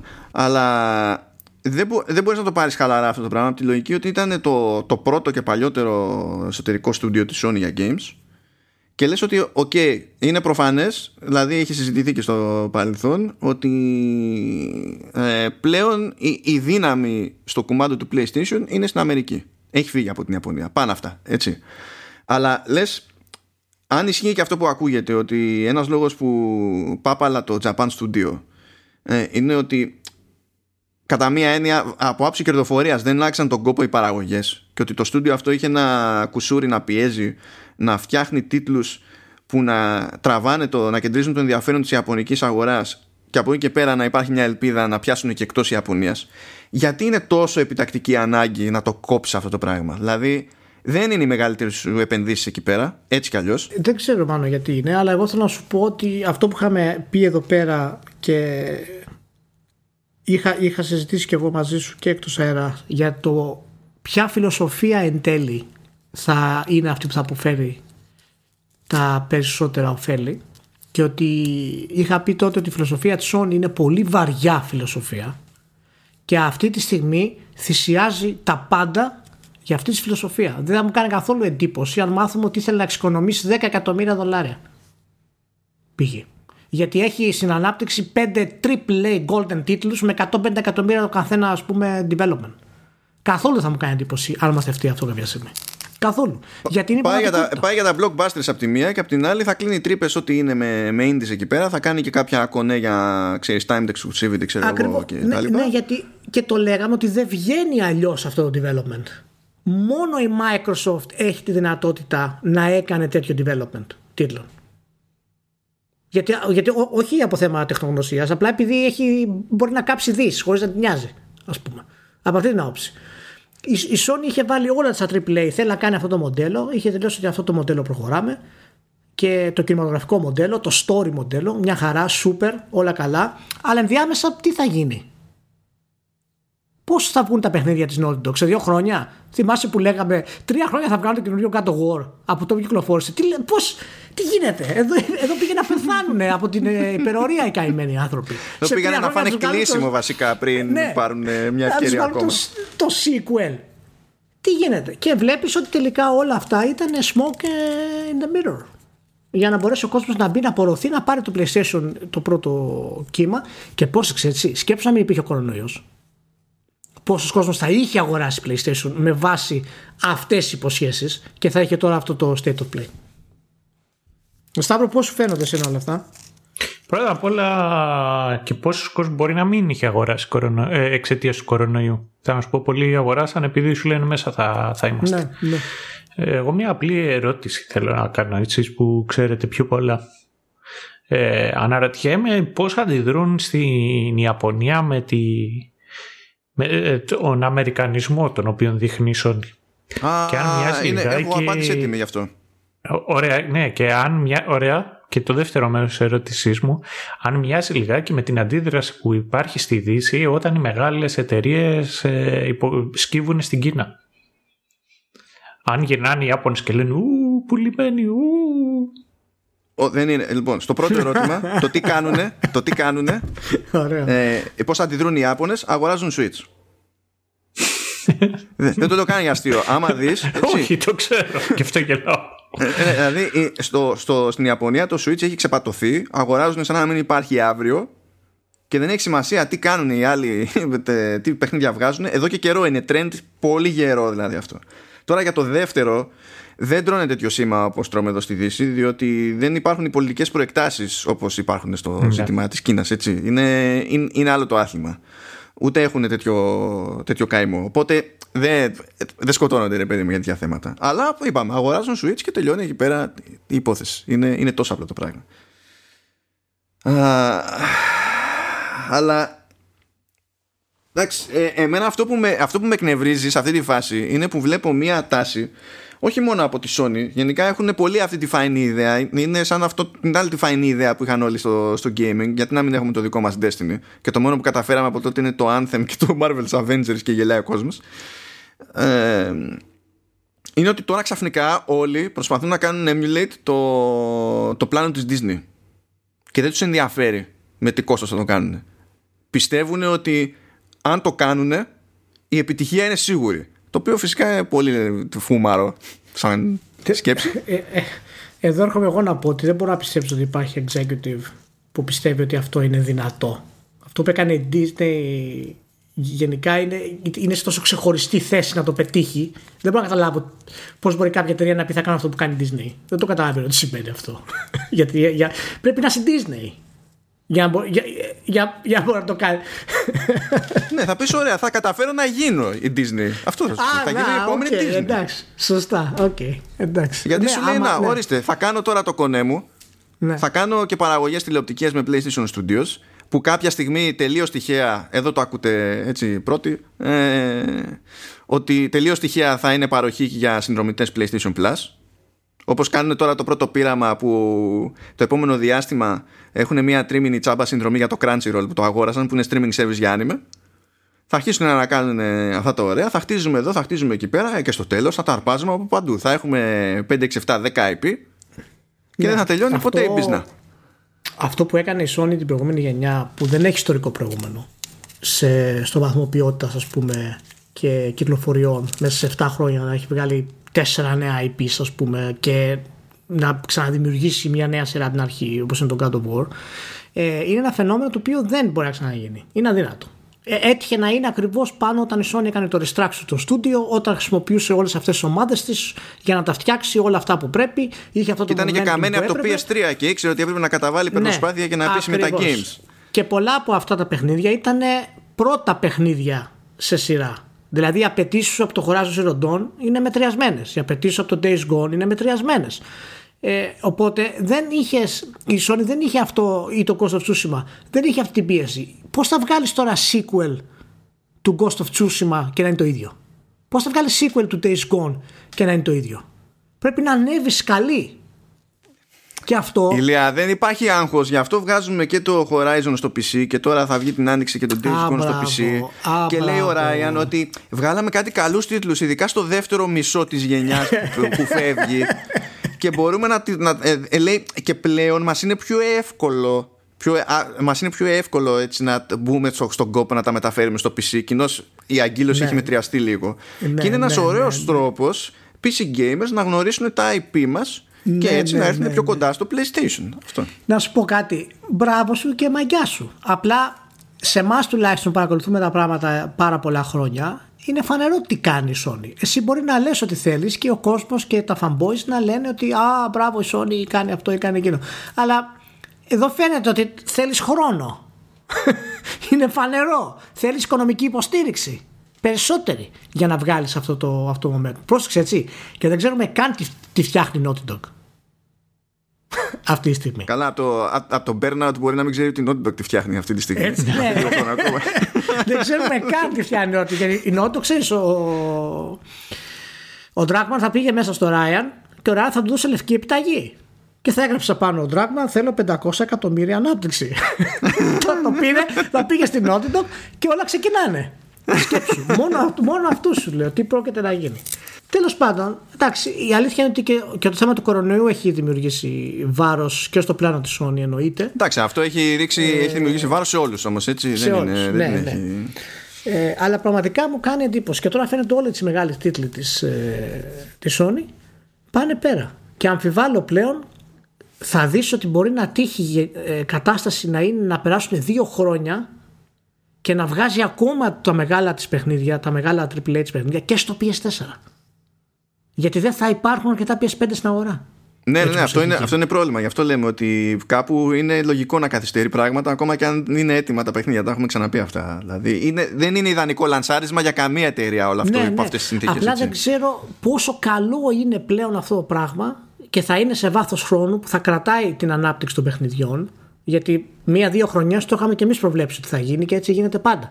Αλλά ρε, άμα είσαι σε μία νέα χρονιά, τρία χρόνια μέσα, σε νέα γενιά, ε, και ακόμα είσαι αναγκασμένος να σχεδιάζει με βάση το προηγούμενο base του PS4, είναι πρόβλημα αυτό. Ε, δεν είναι το ίδιο πρόβλημα γιατί όταν ξεκινούσε την προηγούμενη γενιά δεν είχες 80 τόσο της εκατό νέας κονσόλας να πληρώνουν PlayStation Plus και δεν είχες ανεβάσει τόσο την τιμή στο PlayStation Plus. Ήταν, φε, χτίζονται αυτά. Χτίζονται. Υπάρχει τρόπος. Υπάρχει μέθοδος. Για, να το κλείσουμε, για να το κλείσουμε, εγώ μένω απογοητευμένος γενικά από τη στάση του Ryan. Ε, τον είχα μπακάλι ε, το έχω ξαναπεί αρκετές φορές, είναι της σχολής του Κουταράκη. Απλά δεν έχει ούτε στο ελάχιστο τη μαγεία του Κουταράκη. Όχι, ο Κουταράκη ήθελε να καταφέρει, ε... να καταφέρει πράγματα. Ο Ράιν θέλει να γεμίσει ξανά το σφινοπότηρο. Δεν είναι τώρα ναι, ίδια ναι, πράγματα. Είναι, είναι, είναι άλλα. Απλά είμαι, είμαι, είμαι απογοητευμένος γιατί χρησιμοποιεί τόσο φανερά την αρρώστια των PlayStation fanboys, ας πούμε, τόσο πολύ τη χρησιμοποιεί και τους χορεύει στο ταψί. Και εντάξει, οκ. Okay. Καλά, προ αυτό καλά τους κάνεις στην τελική έτσι. Αλλά μαγκιά του, ξέρω εγώ τι να πω. Επιχειρηματίας είναι, ναι, μαγκιά του. Πάντως, το, το State of Play είχε ένα σημαντικό πράγμα τουλάχιστον. Έτσι, το κρατήσανε για το κλείσιμο και είπανε Γεια σας, Final Fantasy 7 Remake Intergrade. Τώρα έχουμε άλλα, άλλα 17, 17 λεπτά είμαστε μέχρι τις, να κλείσουμε τις δύο ώρες. Ε. Okay, απλά το, το αναφέρω. Ναι, αυτό είναι το πρώτο τελευταίο θέμα εδώ μεταξύ. Deal with it. Έχω, έχω άλλο ένα. Ναι, και 77 λεπτά μέχρι να, κάνει, να κλείσουμε το τρίωρο. Ε, το, ναι, είναι και αυτή μια ε, εναλλακτική. Μ' αρέσει που έκανε τον υπολογισμό άλλος γρήγορα. Σε Λοιπόν, αν, να πω στα πολύ γρήγορα το τι συνέβη με τη Square Enix γενικά, διότι με αυτά που γίνανε, εγώ τελικά αισθάνθηκα ότι ε, είχε, παίξει ένα 24ωρο event Square Enix και απλά έτυχε να, είναι και, να, να το χρηματοδοτεί η Sony ας πούμε. Και έλεγε ότι εντάξει ξεφτύλα ας βάλουμε και κανένα indie μέσα από άλλον.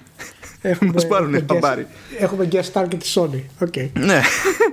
Λοιπόν το Intergrade αυτό στην ουσία τι είναι είναι αναβαθμισμένη έκδοση σε τεχνικό επίπεδο έτσι, του Final Fantasy 7 Remake. Θα βγει 10 Ιουνίου κτλ Όποιος θα το αγοράσει αυτό έτσι ολόκληρο θα πηγαίνει πακέτο με ένα καινούριο episode ας πούμε, που θα ασχολείται εκεί με τη, με τη Yuffie. Εντάξει, πάρα πολύ ωραία. Φυσικά η τιμή θα είναι 80 ευρώ, έτσι. Για το πακέτο αυτό. Προφανώς, είναι, είναι, είναι 80 ευρώ.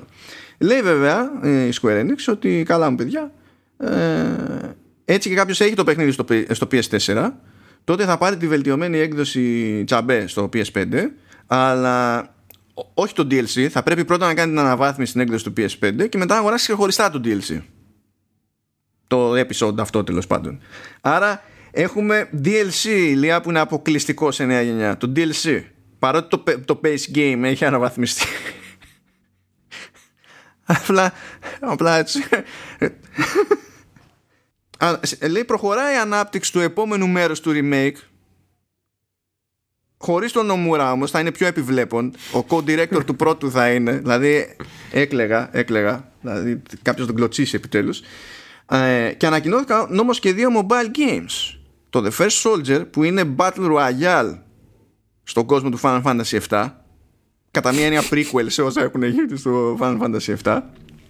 Θα σας φέρω μπύρα μαλάκα γιατί θα μου ανέβει πίεση. Σίγουρο δεν έχει κάτι πιο βαρύ, δηλαδή με μπύρα τώρα και εσύ. Δεν είχα, θα μου ανέβει πίεση. Λοιπόν, για πες, ακούω, πάω να φέρω μπύρα. Και, και βγήκε και ανακοινώθηκε και το Final Fantasy VII Ever Crisis που αυτό και αν σηκώνει τώρα εξήγηση έτσι το Ever Crisis υποτίθεται ότι είναι compilation όλων των παλαιότερων τίτλων που είχαν βγει στον κόσμο του Final Fantasy VII μαζί με κάποια από τα γεγονότα της ταινίας Advent Children.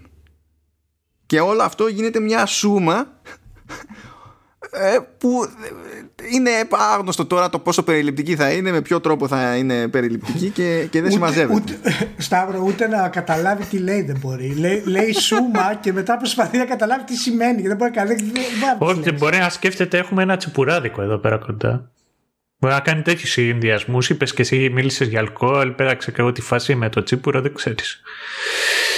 λέει, αφού καταλαβαίνεις ηλία ότι το Ever Crisis καταφέρνει να είναι πέραν όλων των υπολείπων και τρόπον την ένα ακόμη remake του Final Fantasy VII αλλά διαφορετικό από το remake του Final Fantasy VII. Τώρα το πέτυχες. Τώρα το πέτυχες. ε, εντάξει, ζούμε μια παράνοια απλά και όμορφα και αυτά ξεκινήσανε με το τελείωμα του State of Play που είχε στην ουσία τη φοβερή αυτή ανακοίνωση του Intergrade που πραγματικά δεν ξέρω γιατί έγινε καν έτσι η ανακοίνωση. Διότι εντάξει, πετάς ένα τρέιλερ και θα πεις: Ωραία, θα δείξω τρέιλερ, δεν γίνεται να μην δείξω τρέιλερ. Πάρα πολύ ωραία. Μετά μου έχει σε mainstream παρουσίαση, όχι παρουσίαση που γίνεται σε trade show και σε mainstream καθαρά παρουσίαση, είναι στημένη να είναι mainstream. Και μου βάζει βίντεο με comparisons για τα γραφικά πριν και μετά και λέει να, fog effects ή νέα textures. Δείτε πριν και μετά. Δηλαδή, και εγώ που κάθομαι και ασχολούμαι με τι ιδέε από, από βίτσιο, δηλαδή ήμουν έτοιμος να με πάρει ύπνο εκείνη την ώρα. Δεν ταιριάζει τέτοια παρουσίαση ούτε αυτό το πράγμα. Ούτε αυτό το πράγμα. Αλλά πες μας τον πόνο σου τώρα που άνοιξες την πύρα, Ρεϊλία. Δηλαδή, κάναμε τόση Όχι, υπομονή. Κάτσε, ε, ε, ρώτησα το Σταύρο πρώτα. Το, που, του είπα πώς θα το. Ναι, αν, το αν το έχω παρακολουθήσει και πώς μου φαίνεται. Ε, θυμάστε το 40 χρόνια Παρθένος; Θυμάμαι που φαινόταν πολλά τα χρόνια το 40. λοιπόν, πολύ, πολύ μακρινά. Πολύ μακρινά. λοιπόν, λοιπόν λειτουργεί Εις διπλούν αυτή η ερώτηση γιατί το πρώτο αμέσως, αμέσως περιγράφεις το, το target group στο οποίο απευθύνεται ο συγκεκριμένος τίτλος τώρα το δεύτερο είναι μετά από το σεξιστικό μου σχόλιο υπήρχε ένα ακόμα πιο σεξιστικό σχόλιο στην ίδια την ταινία που γυρνάγανε και λέγανε κα, κατηγορούσαν τον Άντι ότι έχει βάλει το, το μουνί στο βάθρο. Αυτό λοιπόν. Ευχαριστώ, ευχαριστώ. Ευχαριστούμε για τη συνεισφορά σου. Oh, for fuck's sake. Χώσε, χώσε, Σταύρο, χώσε. Χώσε γαμώ την πουτάνα μου, χώσε. Βρίζουμε σε, αυτή τη σειρά, σε, σε αυτό το podcast, σωστά; Ναι, νομίζω ότι έβαλες αυτά τα, αυτά τα blocks των σκέψεων που σου ήρθαν στο μυαλό τα ταιριάξες με λάθος σειρά. Πρώτα ρωτάνε για σιγουριά και μετά. για για προ, προχώρα, προχώρα. Παρετούμε. Κάτσε ρε, κάτσε ρε. Πρώτα δεν λες ότι πεθαίνει ο Γκάνταλφ και μετά δεν, δεν λες spoiler alert. Σωστά. Λοιπόν, λοιπόν. έχει δίκιο ο Σταύρος. λοιπόν, λοιπόν αυτό νομίζω ότι έχει γίνει λιγάκι με το Final Fantasy 7. Και ε, πώς να σου πω, αφού βρίσκουνε, καλά κάνουνε. Ναι. Έτσι είναι. Ε, έτσι είναι. Μα ε, εγώ δεν κρίνω ποτέ το επιχειρηματικό. Αφού, το, αφού τους φέρνει χρήματα θα το κάνουν και καλά αυτό θα το κάνουν. Αυτή είναι η νόμη της αγοράς που είμαστε και άμα δεν το κάνουν θα το κάνει κάποιος άλλος και αυτοί θα χάσουν. Αυτό είναι το, αυτό είναι το σίγουρο. Το μεγάλο πρόβλημα είναι που μας γυρίζει πίσω στα remakes. Στο πώς μπορούν να χρησιμοποιηθούν ε, με το χειρότερο δυνατό τρόπο και καλά να κοροϊδέψεις τον κόσμο, να του προσφέρεις κάτι καινούριο, κάτι καλό. Όλα είναι πιθανά. Οκ. Okay. Αλλά το πιο βασικό ρεσί να διαλύεται στην ουσία ένας από τους πιο ιστορικούς τίτλους όλων των εποχών κατά αυτόν τον τρόπο. Δηλαδή, αυτή τη στιγμή εγώ αισθάνομαι σαν να είναι το Walk of Shame της Cersei. Δηλαδή, αισθάνομαι ότι έχουν βγάλει έξω το Final Fantasy 7 και το παρελάβουν ημίγυμνο να του φορέσουν νέα ρούχα μετά στο τέλος. Δηλαδή, είναι τραγικό. Είναι τραγικό. Και το είχα πει ότι θα γίνει αυτό. Το είχα γράψει και στο ορυχείο ότι αυτή είναι η κατάσταση. Το είχαμε συζητήσει και με το Μάνο. Ε, καλά, τώρα η αλήθεια, η αλήθεια είναι ότι δεν τα κάνει πρώτη φορά αυτά με το 7 που είχε κάνει expand και βγάζε τα Dirge of Cerberus και Crisis Core. ναι, δηλαδή ναι, την τάση ναι, ναι, ναι, ναι, Να σου πω κάτι. Είναι, είναι λίγο διαφορετικό το να, Ναι, το ναι, κάνεις ναι. εξ- να, να προσπαθείς να κάνεις expand και να χρησιμοποιείς το ίδιο υλικό και να το αλλάζεις για να κάνεις expand. Έχει, έχει, έχει μια σχήμια μέσα του αυτό ρε παιδί μου. Κάτι το οποίο δεν το περίμενα από ιαπωνική εταιρεία. Αυτό είναι μένα το Συγγνώμη, είπε, μεγάλο. είπες ασχήμια και άκουσα νομούρα. Ε, είπες όπως όντως ασχήμια. Ασχήμια, ναι. Α, εντάξει, Ασχήμια. συγγνώμη, συγγνώμη. Και My bad. είναι, είναι κάτι το οποίο δεν περιμένεις από ιαπωνική εταιρεία. Οι ιαπωνικές εταιρείες είναι το τελευταίο προπύργιο, ας πούμε, αυτής της ποιότητας. Μπορούν να βγάλουν 600 τίτλους ε, Για- και expansions. Ηλία, Ναι. Συγγνώμη, αλλά για ποιο λόγο; Για ποιο λόγο οι Ιαπωνικές εταιρείες είναι αυτό; Για τη δημιουργία τους ακόμα και οι εταιρείες υποστηρίζουν τα οράματα των δημιουργών τους πολύ περισσότερο από ό,τι οι δυτικές. Δηλαδή τα ονόματα των δημιουργών, οι απόψεις τους παίζουν ρόλο. Δηλαδή δεν θα μπορούσες ποτέ να βγάλει παιχνίδι ο Γιοκοτάρο στη Δύση. Ποτέ. Θα ήταν το Ωραία. απόλυτο σεξιστικό, ας πούμε. Παραδείγματος Ναι, χάρη. ναι, ναι, ναι. Έχουν Μαζί σου. ακόμα, Αλλά, σε, σε μικρό βαθμό. Δεν λέω ότι είναι κάποια αγορά πολύ διαφορετική από εμάς σε αυτό το κομμάτι, αλλά είναι κάποιοι δημιουργοί ακόμα που έχουν αυτή την πέραση. Και πίστευα ότι τουλάχιστον για την ιστορία του, του Σαγκακούτσι και για το πώς θέλουν και η ίδια ιστορία του Final Fantasy 7, δεν θα το κάνουν αυτό το πράγμα, ρε παιδί μου. Και φαίνεται ότι το ξεκινήσει να το κάνουν. Και σκέψου ακόμα, δεν ξέρουμε πόσα, πόσα επόμενα κομμάτια θα βγουν τα remakes. Ηλία, δεν βγαίνει Square Enix, μάνα μου. Πρώτα απ' όλα έπαθε Ε, δεν Avengers βγαίνει, και δεν να βγαίνει, βλέπει τώρα. ναι. Στην Δεν ουσία βγαίνει. είναι, έκανε ένα event που προσποιήθηκε ότι είναι event άλλης εταιρείας και τάχωσε εκεί πέρα, τάρπαξε για το, για το σπρώξιμο, για το μαρκετάρισμα από τη Sony. Και βγε, περνάνε ούτε μια μέρα ολόκληρη δεν πέρασε και λέει Α, έχουμε και καινούργια παιχνίδια για τον άλλο μήνα του PlayStation Plus και μάντεψε τι είναι μέσα. Το Final Fantasy VII Remake. Αλλά με τη διευκρίνηση ότι αυτή η έκδοση δεν αναβαθμίζεται σε έκδοση PS5 όταν έρθει η ώρα, να το ξέρετε. Τα πε- Μπράβο. παίρνουμε και άλλα, παίρνουμε και άλλα, παίρνουμε και άλλα. Κατέρευσε ο Ηλίας, δεν μπορεί άλλο. ναι, εντάξει, άκανες. Κοιτάξτε, καταρχάς, ε, δεν, ε, ε, όταν ακούω εγώ Square Enix δεν νιώθω ότι είναι αμυγός Ιαπωνική εταιρεία πλέον. Με την έννοια που είχαν πιο παλιά. Και αυτό συμβαίνει πολλές φορές όταν ε, υπάρχουν εταιρείες οι οποίες είναι χρόνια στο μπαρμπούτι. Εκτός άμα μιλάς για την Nintendo. Αλλά αυτή η ζωή στο δικό της κόσμο και είναι αυτή η οποία είναι. Και γι' αυτό την αγαπάνε όσοι την αγαπάνε. Το, τώρα για το Final Fantasy το 7 στην πραγματικότητα εγώ πολλές φορές αυτό το οποίο σκέφτομαι είναι το εξής. Πρώτον, ε, τα, τα remakes και τα remasters μ' αρέσουν τα remasters γιατί το πιο απλό κομμάτι αυτό το, το ότι μετράς πολύ λίγο να φεύγει και το δίνεις στον άλλο να το παίξει 20 χρονών παιχνίδι. Οποιοδήποτε είναι αυτό. Δεν, δεν θα σταθώ συγκεκριμένα στο 7 ή σε οτιδήποτε. Και, και του λες πάρτο και παίξε να δούμε άμα θα επιστρέψει πίσω η νοσταλγία η οποία έχεις. Γιατί η αλήθεια είναι ότι, ότι λίγα παιχνίδια κρατάνε στο χρόνο. Και ακόμα και αν βγει με γραφικά του τώρα, το 7, δεν θα κρατήσει το ίδιο με το τότε. Επίσης υπάρχουν παιχνίδια τα, τα οποία παραμένουν κλασικά όσες φορές και να τα παίξεις και υπάρχουν παιχνίδια τα οποία σε ταράζουν την πρώτη φορά που θα τα παίξεις. Και εκεί τουλάχιστον βάζω εγώ περισσότερο το 7. Όσο ωραία και να είναι όσο ωραία και να είναι σαν ταινία η έκτη αίσθηση έβρεπε ή το, ή το Fight Club την πρώτη φορά θα σε, θα σε κρατήσουν. Τη δεύτερη φορά δεν θα είναι το ίδιο.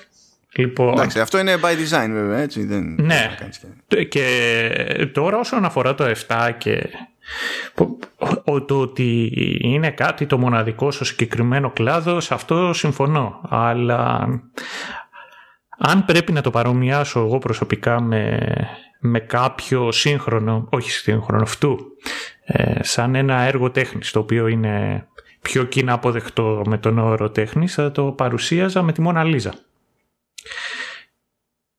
Και ο καλύτερος τρόπος με τον οποίο μπορείς να σκεφτείς τη Μόνα Λίζα είναι το ότι η ίδια εικόνα έχει χρησιμοποιηθεί σε πολλά πράγματα και το πιο κλασικό από όλα είναι στα σοκολατάκια. Το ίδιο ισχύει και με το 7. Και με τον ίδιο τρόπο θα χρησιμοποιηθεί. Ε, σίγουρα έχουν βγει σοκολατάκια Final Fantasy 7 κάπου κάποτε έτσι να το ξέρετε αυτό. Όπως και αναψυκτικά. και Ε, τέτοια, ε, έτσι. εγώ- ναι. Ε, ε, ε, εγώ συ- συμφωνώ όπως το πλησιάζεις το όλο θέμα. Να πω ότι το 7 ε, σίγουρα είναι σημαντικό. Δεν είναι μέσα στα 10 σημαντικότερα παιχνίδια των εποχών, π.χ. όμως. Αν μιλήσουμε για σημαντικότητα. Μπορεί να μην είναι ούτε καν στα 20 σημαντικότερα παιχνίδια των εποχών.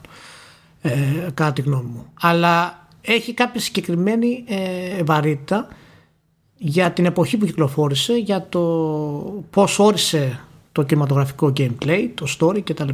Αλλά αυτό που λες ότι δεν περνάει από γενιά σε γενιά και σε επόμενη γενιά και σε επόμενη γενιά ισχύει. Το Final Fantasy 7 σήμερα ε, είναι μια χαζομάρα. Το story του είναι μια χαζομάρα. αυτό που θα συγκινηθεί αυτός ο οποίος δεν έχει ξαναπαίξει φυσικά παιχνίδια, δεν έχει παίξει άλλα ιαπωνικά RPG, ε, αν το παίξει σήμερα πρώτη φορά εννοώ έτσι.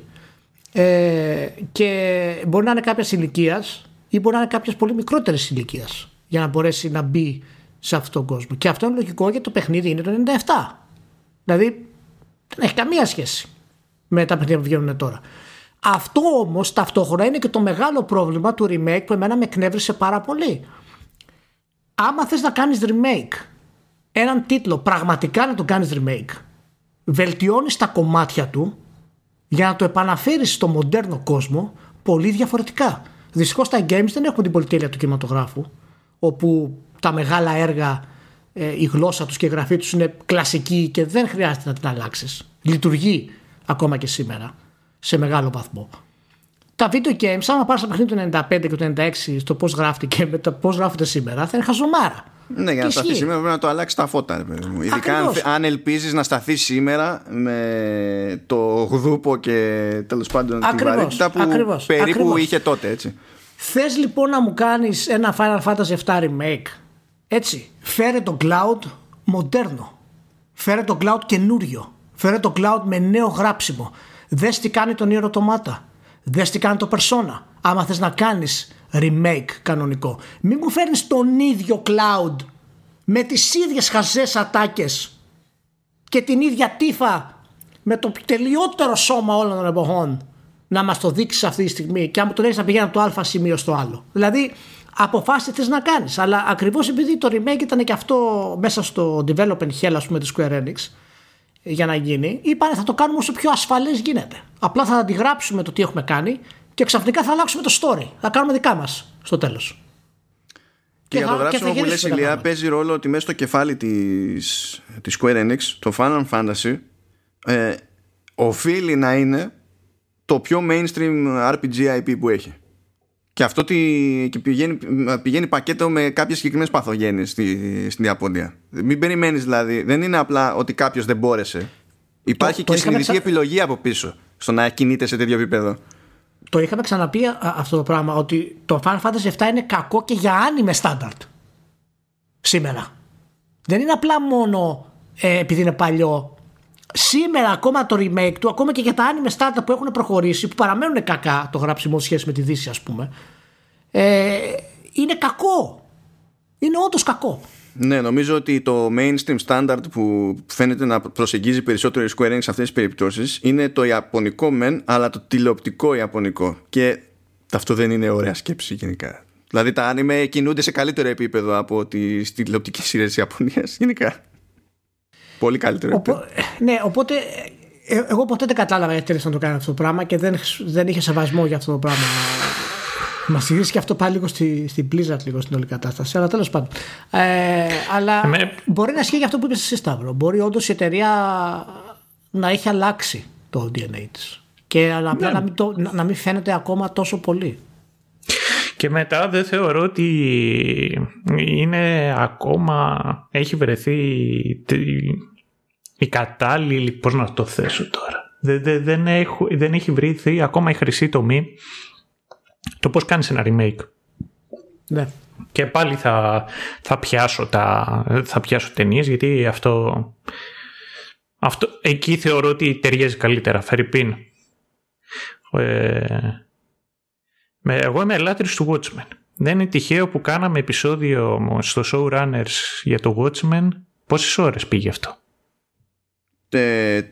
Τρει ή τέσσερις παρά, δεν θυμάμαι. Κάπου χάθηκα. Ναι, εκεί τόσο. Λοιπόν, όταν είχε γίνει ταινία με το Σνάιντερ, στο κόμικ τέλος πάντων ένα, μία από τις μεγάλες απειλές οι οποίες ε, είχαν σκάσει ήταν ε, ένας τεράστιος εξωγήινος. Και εν αντιθέσει όταν ήρθε η ώρα να το κάνει ο Σνάιντερ είχε να κάνει με ε, μια πυρηνική βόμβα. Και αυτό το οποίο σχολίασε ο Σνάιντερ και οι υπόλοιποι, δεν θυμάμαι ποιος το είχε γράψει, δεν είχε γράψει ο Σνάιντερ σίγουρα γιατί η ταινία ψιλοπαλεύονταν. Όχι, είχε γράψει και ο Σνάιντερ. Όταν, όταν έχει ως βάση υλικό άλλου, είναι οκ. Ναι. Όταν είναι δική του ιδέα από άκρη άκρη, έχουμε θέματα, έχουμε κλάματα. Ναι. Λοιπόν, ήταν ότι σου λέει ότι στα 80s τότε υπήρχε μεγαλύτερη αγωνία ε, όσον αφορά με τους εξωγήινους εν αντιθέσει με τώρα που εκείνη την εποχή τέλος πάντων η πυρηνικά στο Ιράν, πυρηνικά στη Βόρεια Κορέα κτλ. Οπότε είναι πιο σύγχρονο. Από τη μία αυτό έχει ενδιαφέρον διότι κάποιες ιδέες μπορούν να ξανεμφανιστούν σε video games αλλά υπό διαφορετικό πρίσμα ώστε το ερώτημα να παραμένει, η ανησυχία να παραμένει αλλά να είναι πιο σύγχρονη. Αυτό είναι το ένα παράδειγμα. Το δεύτερο παράδειγμα είναι το πώς το μεταφέρεις και σε ένα καινούριο κόσμο ο οποίος είναι διαφορετικός. Δηλαδή από τη... Πώς το είπανε ρε, τις προάλλες στο Masterchef; Τζαπανίλα από την Τζαπανίλα, ναι. okay. από την Τζαπανίλα. Πώς το κάνεις πιο... πιο global; Πιο παγκόσμιο. Και εκεί κινδυνεύεις να, να έχεις το φαινόμενο του Old Boy. Το 2003 με το 2013. Αυτό το... σκεφτόμουν τόση ώρα. Ναι, θέλω να σου πω κάτι για το Old Boy που το σκέφτεσαι τόση ώρα; Το ξέρεις ότι ήταν το, το playground του MCU πριν από το MCU. Josh Brolin, Elizabeth Olsen, Samuel L. Jackson, Pom Clementieff, ναι, ναι, ναι. Κοίταξε να δεις. Μπορείς να έχεις τα καλύτερα υλικά κάπου, αλλά σημασία έχει να, να πετύχεις την εκτέλεση. Ε, τώρα δεν δε ξέρω. ξέρω, ναι. ναι. Και, και Ρέμι Μάλικ. Ε, μην μου το θυμίζεις γενικά αυτό. Δηλαδή. Ε, αυτό ναι. anyway. ναι. ναι. Να πω ότι τα πιο ενδιαφέροντα που έχει κάνει η Square Enix πάντως σε, νέ, σε δοκιμές με νέα IP για JRPG, έτσι, τα έχει κάνει μετά πα αλλού. Δηλαδή να πεις ότι ε, δοκίμασε την με τον ε, ε, Bravely Default. Έδωσε την έκδοση εκτός Ιαπωνίας στην Nintendo. Από, έγινε ακόμη πιο εξωτερική παραγωγή από ό,τι έγινε πριν. Μετά είπε, Χα, με βρίζουν όλοι. Α κάνω το Tokyo RPG Factory και στην ουσία κάνουν το ίδιο πράγμα ξανά και ξανά. Δεν προσπαθεί η Square Enix. το τελευταίο πράγμα που προσπαθεί να κάνει η Square Enix είναι κάτι πραγματικά πρωτότυπο. Γι' αυτό έχεις να μνημονεύεις η Λία του Final Fantasy 12, γιατί τότε τη ξέφυγε. Ε, ναι, μπορεί, μπορεί. Δεν ξέρω, εγώ έχω μια, έχω, έχω μια ανησυχία για τη Square Enix. Και είχαμε πει πέρσι, νομίζω, ότι μέσα σε όλο αυτό το κικαιώνα που πέρασε από το Final Fantasy 15 το development hell του, του, remake του Kingdom Hearts ε, τώρα έχουμε φτάσει ας πούμε που η μεγαλύτερη της επιτυχία τα τελευταία χρόνια είναι το remake του Final Fantasy 7 και αυτό είναι λυψό επί λυψού και είναι πανάρχιο και αρχαϊκό στο σχεδιασμό του. Ε, στηρίζεται μόνο δηλαδή στην νοσταλγία. Το Marvel Avengers πήγε δύσκολα, άπατο πολύ, δημιουργήσε θέματα.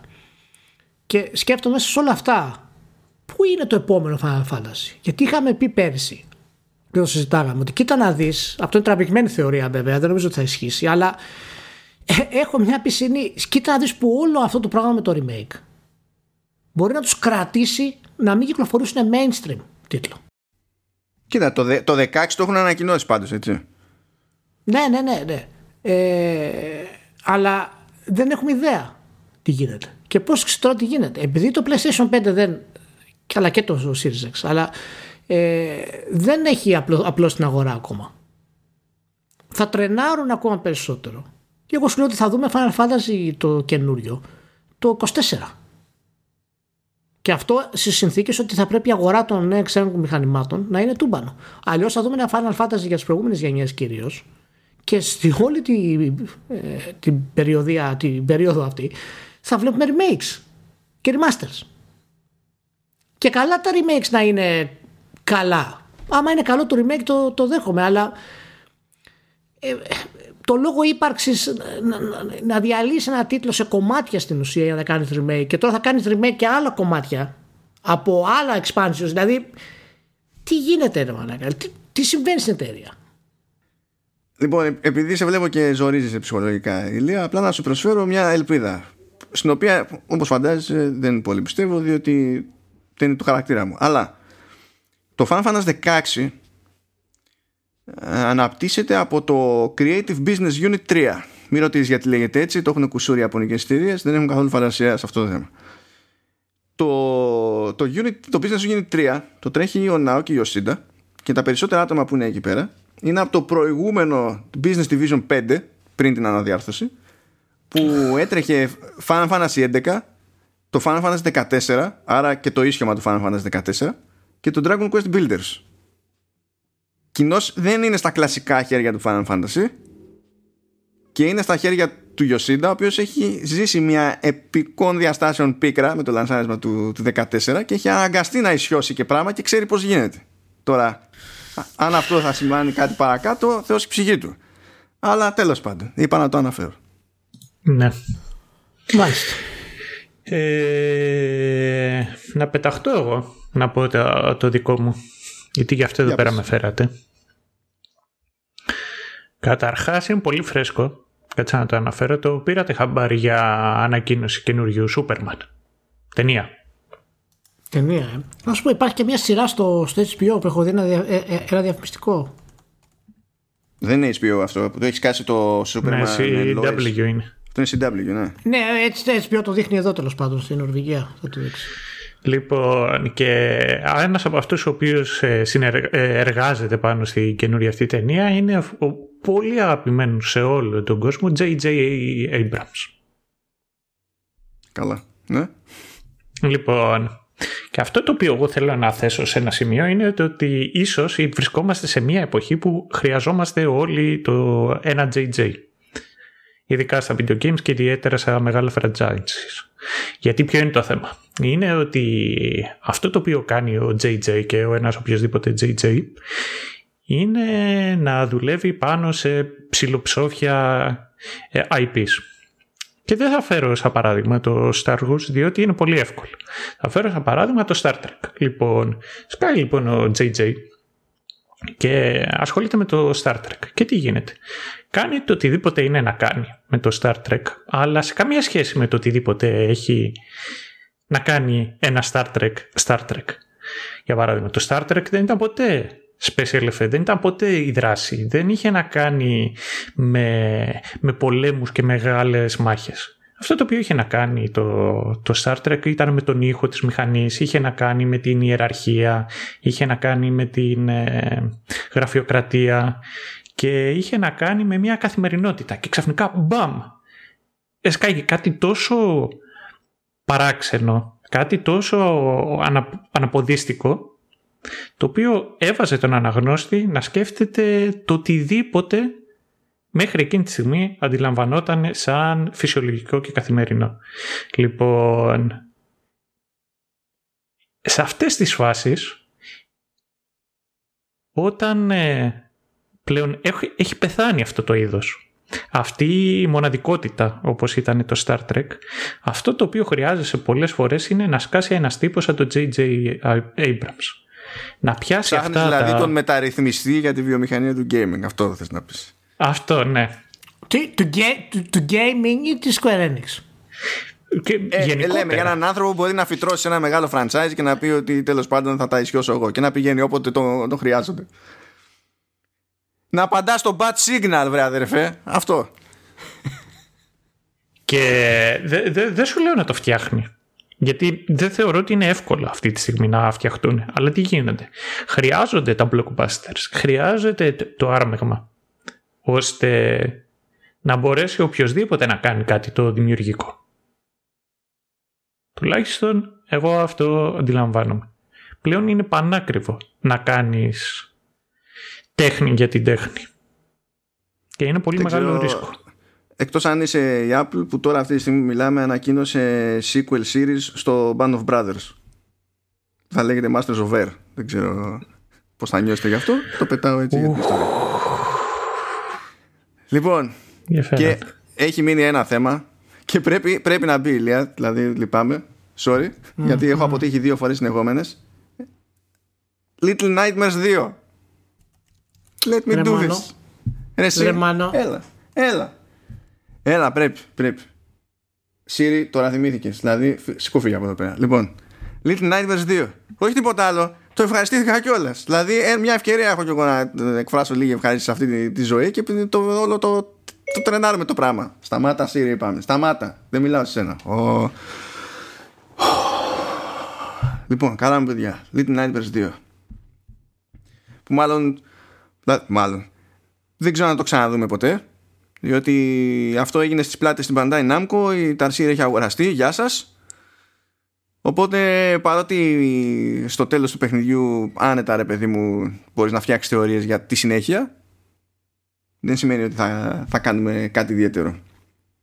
Αλλά ε, βασικά έχει παίξει κανείς αυτό το πρώτο; Όχι, γιατί ποιος έχει παίξει το δεύτερο από εμάς; Το δεύτερο το φαντάζομαι, απλά είπαμε. το, το πρώτο έχω παίξει εγώ, αλλά δεν το έχω τελειώσει. Γιατί ήταν. Τρομακτικό. Ε, ήταν ψυχολογικά ανώμαλο και με έβγαλε από τη ρότα μου. Αυτό είναι στα συν. Ισχύει και στο δεύτερο αυτό. Δεν είναι στα συν για μένα. Αυτό είναι ψυχασθενικό για τους ψυχασθενείς. αλλά, αλλά, όντως, αλλά όντως ήταν disturbing. Αυτό είναι ναι, που με ναι. ενοχλεί εμένα στα, ε, να, να είναι disturbing. Δεν με ενοχλεί το gore και τα λοιπά, να είναι disturbing. Και αυτό το πετυχαίνει το, το, το πρώτο πέτυχε δηλαδή σίγουρα. Ναι και αλήθεια είναι ότι το πετυχαίνει και το δεύτερο. Ε, δεν προσπαθεί ρε παιδί μου να έχει κάτι, κάποιο φρικιαστικό πλάνο ξέρω εγώ ή να έχει έντονη βία ή αίματα ιστορίες και, και τα λοιπά ε, αφή, βασίζεται σε concept που είναι αρκετά φλου αλλά ταυτόχρονα αρκετά γνώριμα και παίζει με τις προσδοκίες σου τις πιο καθημερινές που έχεις σε αυτές τις περιπτώσεις για να σε σπάσει. Δηλαδή, θα πιάσει ένα, ένα νοσοκομείο και θα το κάνει να είναι λάθος. Θα πιάσει ένα σχολείο, ένα δημοτικό και εκεί, εκεί η Λία και αν το κάνει λάθος. No. Εκεί, θα, εκεί σε σαπίζει με τα, με τα υπόλοιπα παιδάκια, με την καθηγήτρια που ψάχνει και κόβει κίνηση να δει ε, αν κολοβαράσει εκείνη την ώρα, να προσέχεις το μάθημα. Υπάρχουν διάφορα προβλήματα γενικά για, τα, για κάποιον σαν και εσένα σε αυτό το παιχνίδι. Οπότε δεν θα το πρότεινα. εφόσον δεν κατάφερες το, ούτε το πρώτο να, τη, να την παλέψεις. Αλλά ε, γενικά είναι λίγο πιο μεγάλη παραγωγή. Υποτίθεται, η Tarsier υποστηρίζει ότι είναι διπλάσιο σε διάρκεια σε σχέση με το, με το βασικό πρώτο παιχνίδι, χωρίς το DLC. Βασικά δεν πολύ ισχύει αυτό, αλλά δεν πειράζει. Είναι μεγαλύτερο, αλλά δεν είναι διπλάσιο. Αυτή τη φορά έχει δύο χαρακτήρες. Ε, έχει την Six που επιστρέφει από το πρώτο παιχνίδι ε, αλλά κατά κύριο, κατά κύριο λόγο ο παίκτης ελέγχει τον μόνο. Ε, ωστόσο στο μεγαλύτερο μέρος του παιχνιδιού υπάρχει και η Six παρέα και χρησιμοποιείται η Six και για να παίξουν λίγο διαφορετικά με τους γρίφους που να χρειάζονται δύο, δύο άτομα στην ουσία για να ναι. υπάρχει μια κάποια ευελιξία και χρησιμοποιείται πολλές φορές και ως βοήθεια η Six. Δηλαδή αν είσαι κοντά σε ένα σημείο που κάτι πρέπει να γίνει με τη βοήθεια της Six ε, η Six θα έχει κάποιο animation ώστε να στο υποδείξει αυτό. Όχι ντε και καλά το τι θα κάνεις αλλά να καταλάβεις ότι είσαι σε ένα σωστό σημείο και κάτι πρέπει να κάνεις με την Six τέλος πάντων σε αυτή την περίπτωση. Και αυτό το λειτουργούν, το λειτουργούν αρκετά καλά. Ε, έχουν το καλό πάλι ότι ακριβώς το, το story μένει πάρα πολύ φλού οπότε μπαίνεις στη διαδικασία να συμπληρώνεις κενά μόνος σου κυρίως και υπάρχει χώρος για πάρα πολλές θεωρίες είναι ένα παιχνίδι που είναι εύκολο να γίνει τροφή για σκέψη χωρίς να γίνει ποτέ συγκεκριμένο ε, και, δεν, και να μην σε νοιάζει κιόλας αν οι θεωρίες που θα φτιάξεις είναι θεωρίες εύστοχες, κάτι που σκέφτηκαν οι developers ή όχι. Δεν, δεν σε ενδιαφέρει. Μπορείς να το ευχαριστηθείς θεωρητικολογώντας, αφού τελειώσεις τέλος πάντων το, το παιχνίδι. Έχει φοβερή φωτογραφία, φοβερή σκηνοθεσία. Σε αυτό το έχουν πάει ακόμη καλύτερα το πράγμα σε σχέση με, τη, με το πρώτο παιχνίδι. Ε, δε, δεν μπαίνω στα σοβαρά συχνά να τραβάω screens από παιχνίδι σαν ευρώσπαστο. Εδώ το έκανα. Αυτό φαίνεται και από τα trailers. Είναι, είναι καταπληκτικό. Καταπληκτικό η δουλειά που έχουν κάνει. Φοβε, φοβερή δουλειά προς αυτό. Είναι ένας λόγος για τον οποίο λες ότι ναι, γι' αυτό δεν χρειάζεται να είναι πάντα free κάμερα. είναι ότι ε, στην ουσία έχεις ένα παιχνίδι το οποίο είναι ε, puzzle platformer και ενώ δεν προσπαθεί να σου πει φορά παρτίδα μια συγκεκριμένη ιστορία στην πραγματικότητα, ξέρεις ότι από οθόνη σε οθόνη, από σημείο σε σημείο, έχει παίξει storyboarding μόνο και μόνο για να πετύχουν τη, τη σκηνοθεσία να είναι κάτι πολύ συγκεκριμένο. Είναι, είναι πάρα, πάρα πολύ ωραία η, η φάση αυτή. Επίσης, έχουν βελτιώσει το χειρισμό που ήταν το σημαντικότερο πρόβλημα κατά μέσα στο πρώτο παιχνίδι. Δεν τον έχουν βελτιώσει αρκετά, δυστυχώς. Οπότε από τη μία παίζει trial and error by design και πολλές φορές θα παίξουν και αστοχίες επειδή ο παίχτης δεν είναι δεν, δεν έχει κάποιο σαφή συμβολισμό ως προς το αν είναι ξέρω εγώ στην ευθεία με κάτι όντως ή απλά νομίζει ότι είναι στην ίδια ευθεία και μακάρι να ήταν επειδή εγώ είμαι γκάβακας και να το έριχνα εκεί αλλά δεν είναι δεν φταίει αυτό στην προκειμένη περίπτωση ναι θέλει και, άλλο, θέλει και καλύτερο ζύγι το πράγμα. Αυτό που έχει ισιώσει που ήταν εκνευριστικό στο πρώτο παιχνίδι ήταν το πώς λειτουργεί το grab όταν κάνεις ένα jump, που ήταν πάρα πολύ εύκολο να αποτύχεις. Οπότε τέλος πάντων έχουν, έχουν μετριαστεί κάποια βασικά προβλήματα σε αυτές τις περιπτώσεις. Φοβερός ήχος, εντάξει. Ε, και, και ωραία μουσική. Έχει και πάλι κάποια σημεία στα οποία χάνεις χωρίς να έχεις κάνει κάποιο προφανές λάθος Παράδειγμα, ε, ξέρεις ότι με το που γίνεται κάτι ας πούμε, κρατάς το πλήκτρο run και προχωράς προς μία κατεύθυνση. Πόσο λάθος το κάνεις. Κουμπώνεις το μοχλό στη μία μπάντα και κρατάς πατημένο ένα, ένα πλήκτρο.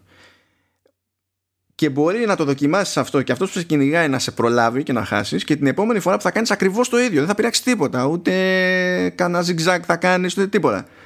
Να, να πετύχει και να το γλιτώσεις. Και δεν βγάζει νόημα, γιατί εσύ δεν, έχεις, δεν έκανες τίποτα αλλιώς. Αυτά δεν τα έχουν γλιτώσει. Δηλαδή, εξακολουθούν στην ουσία ότι ποτέ έχουν πρόβλημα να είναι πρόβλημα κυρίως στο χειρισμό, παρότι τέλος πάντων έχει βελτιωθεί η κατάσταση. Αλλά θέλω να πω ένα σχόλιο έτσι λίγο μυστήριο, επειδή όταν είχαν στείλει το παιχνίδι, είχαν και ένα review guide με κάποια, κάποιες γενικές πληροφορίες τέλος πάντων όπως ότι το πολύ γενικό theme του παιχνιδιού είναι escapism αλλά από εκεί και πέρα χωράνε χίλια πράγματα ότι σας κάνει κέφι. Ε, και λέγανε σε κάποια φάση κιόλας ότι υπάρχει ένας ρήφος μέσα στο παιχνίδι που καλό είναι όταν φτάσετε τέλος πάντων εκεί να είστε με ακουστικά διότι είναι, είναι πιο εύκολο να λύσετε αυτό το, το γρίφο αν έχετε σαφή εικόνα για την προέλευση του ήχου. Το ότι είναι να ακούγεται τέλος πάντων. Είναι κάπου που παίζει η μουσική. Απλά παίζει από διάφορες κατευθύνσεις. Αυτό επίτηδες το έπαιξα χωρίς ακουστικά. Οκ. Okay. Χωρίς ακουστικά δεν υπάρχει κανένα πρόβλημα. Δηλαδή, ακόμα και μόνο. Το έβαλα να το παίξω, δηλαδή, ε, ούτε καν στέρεο. Το παίξα μονοφωνικά επίτηδες. Και προσαρμόζεται με τέτοιο τρόπο η ένταση της μουσικής που το πάνω κάτω του volume και πάλι σου δίνει σωστή εντύπωση για το προς τα που πρέπει να κινηθείς. Και ακόμα και αν το βάλεις στο mute και δεν ακούς τίποτα. Επειδή στην ουσία πρέπει να πας σε κάποιες πόρτες και να διαλέξεις τη σωστή.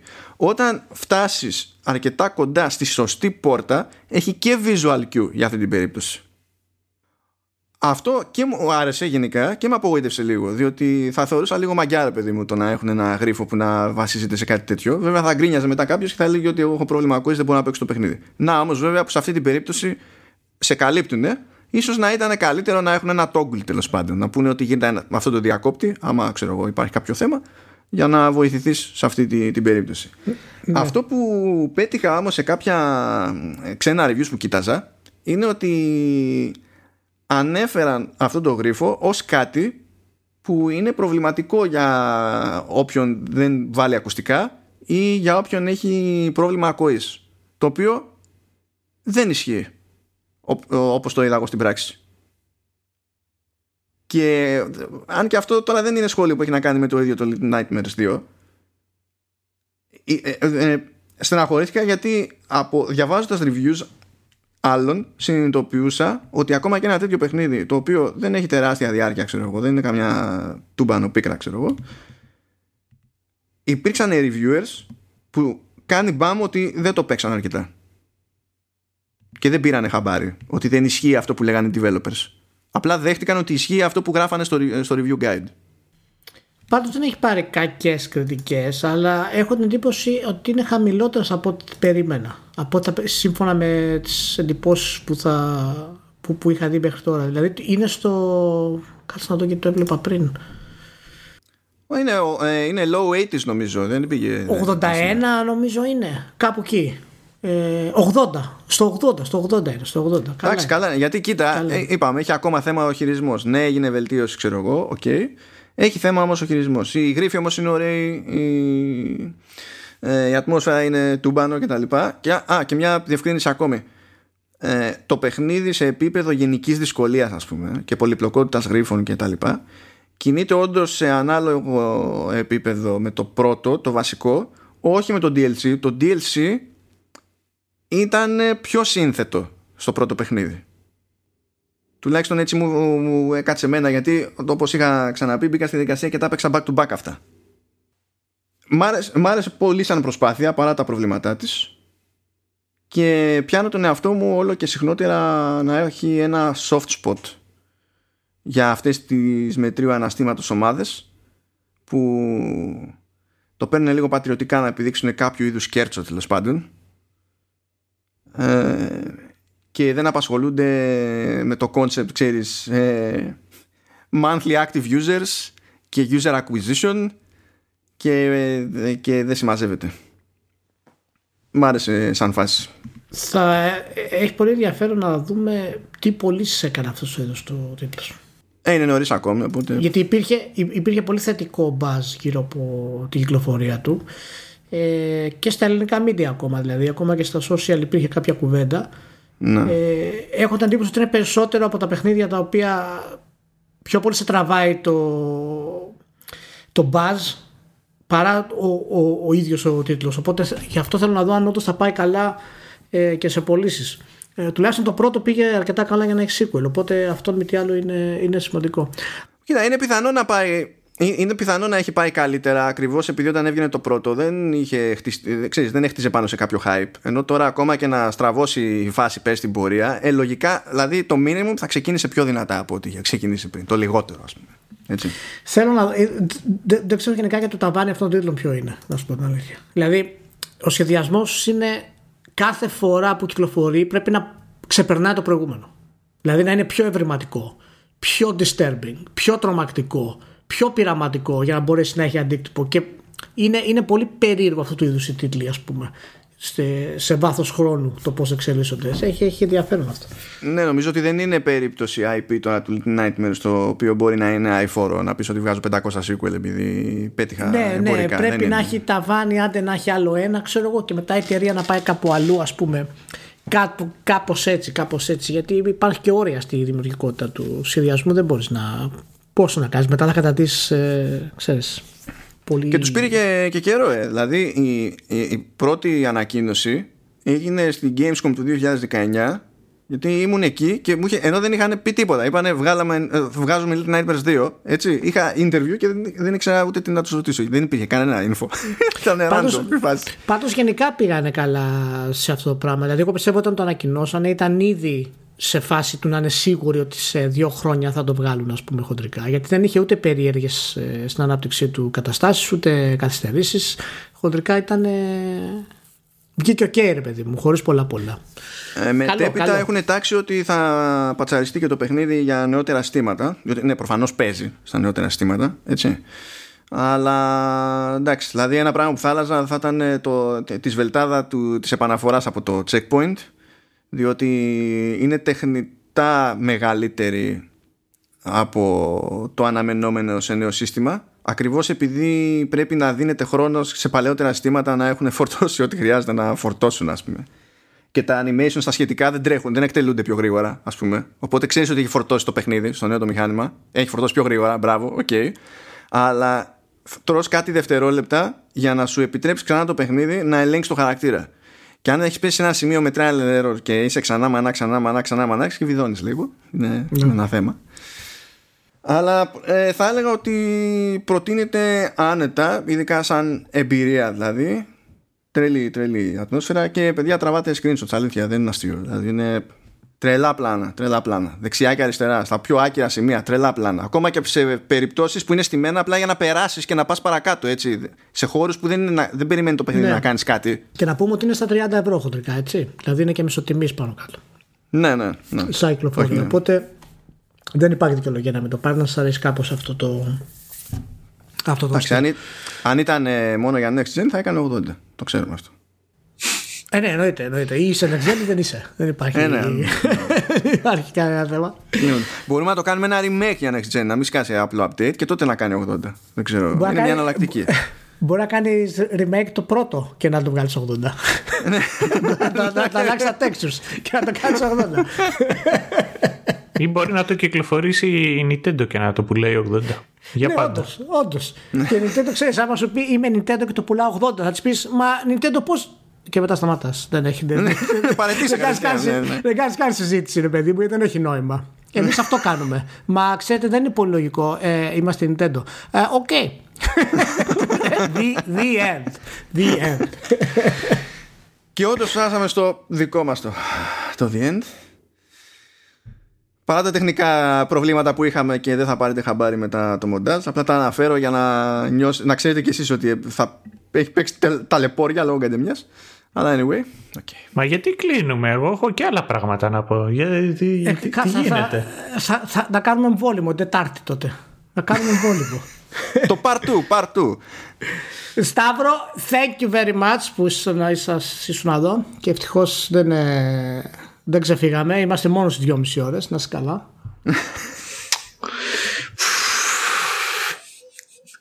Να, να σου πω, άμα δώσουν 80 ευρώ δεν μπορούμε να βάλουμε το Director's Cut και να συνεχίσουμε να μιλάμε. Άμα, άμα, μου δώσεις, α- άμα μας δώσεις 80 ευρώ, κάνω εξάωρο podcast. Δεν έχω πρόβλημα. Πιάνουμε ό,τι να είναι. Και το... Ορίστε, μετά αναρωτιόμαστε, μόλις μυρίσει μια εταιρεία φράγκο, γιατί τα ξεπουλάει όλα. Και θεωρώ Έτσι, ότι- έτσι, έτσι, το ίδιο ξεπούλημα. Ξεπού, ξεπούλημα κι εγώ. Ξεπούλημα. Λοιπόν, Αλλά να μέχρι είστε τότε καλά. ιδεολογία, παιδιά, ιδεολογία. Ιδεολογία. ναι, ιδεολογία. είναι. Ευχαριστούμε που ήσασταν μαζί. Σταύρο, ευχαριστούμε. Μάνο, thank you very much. Υγεία πάνω απ' όλα. Και, Και βαθύ κόκκινο, βαθύ κόκκινο στην Αττική. Και Μέχρι να βαθύ βρούμε άλλη κόκκινο. απόχρωση. Και βαθύ κόκκινο. Από το φλέγεται η Αττική. Προσέχετε, παιδιά. Φιλιά σε όλους. Να είστε καλά. Τσάου.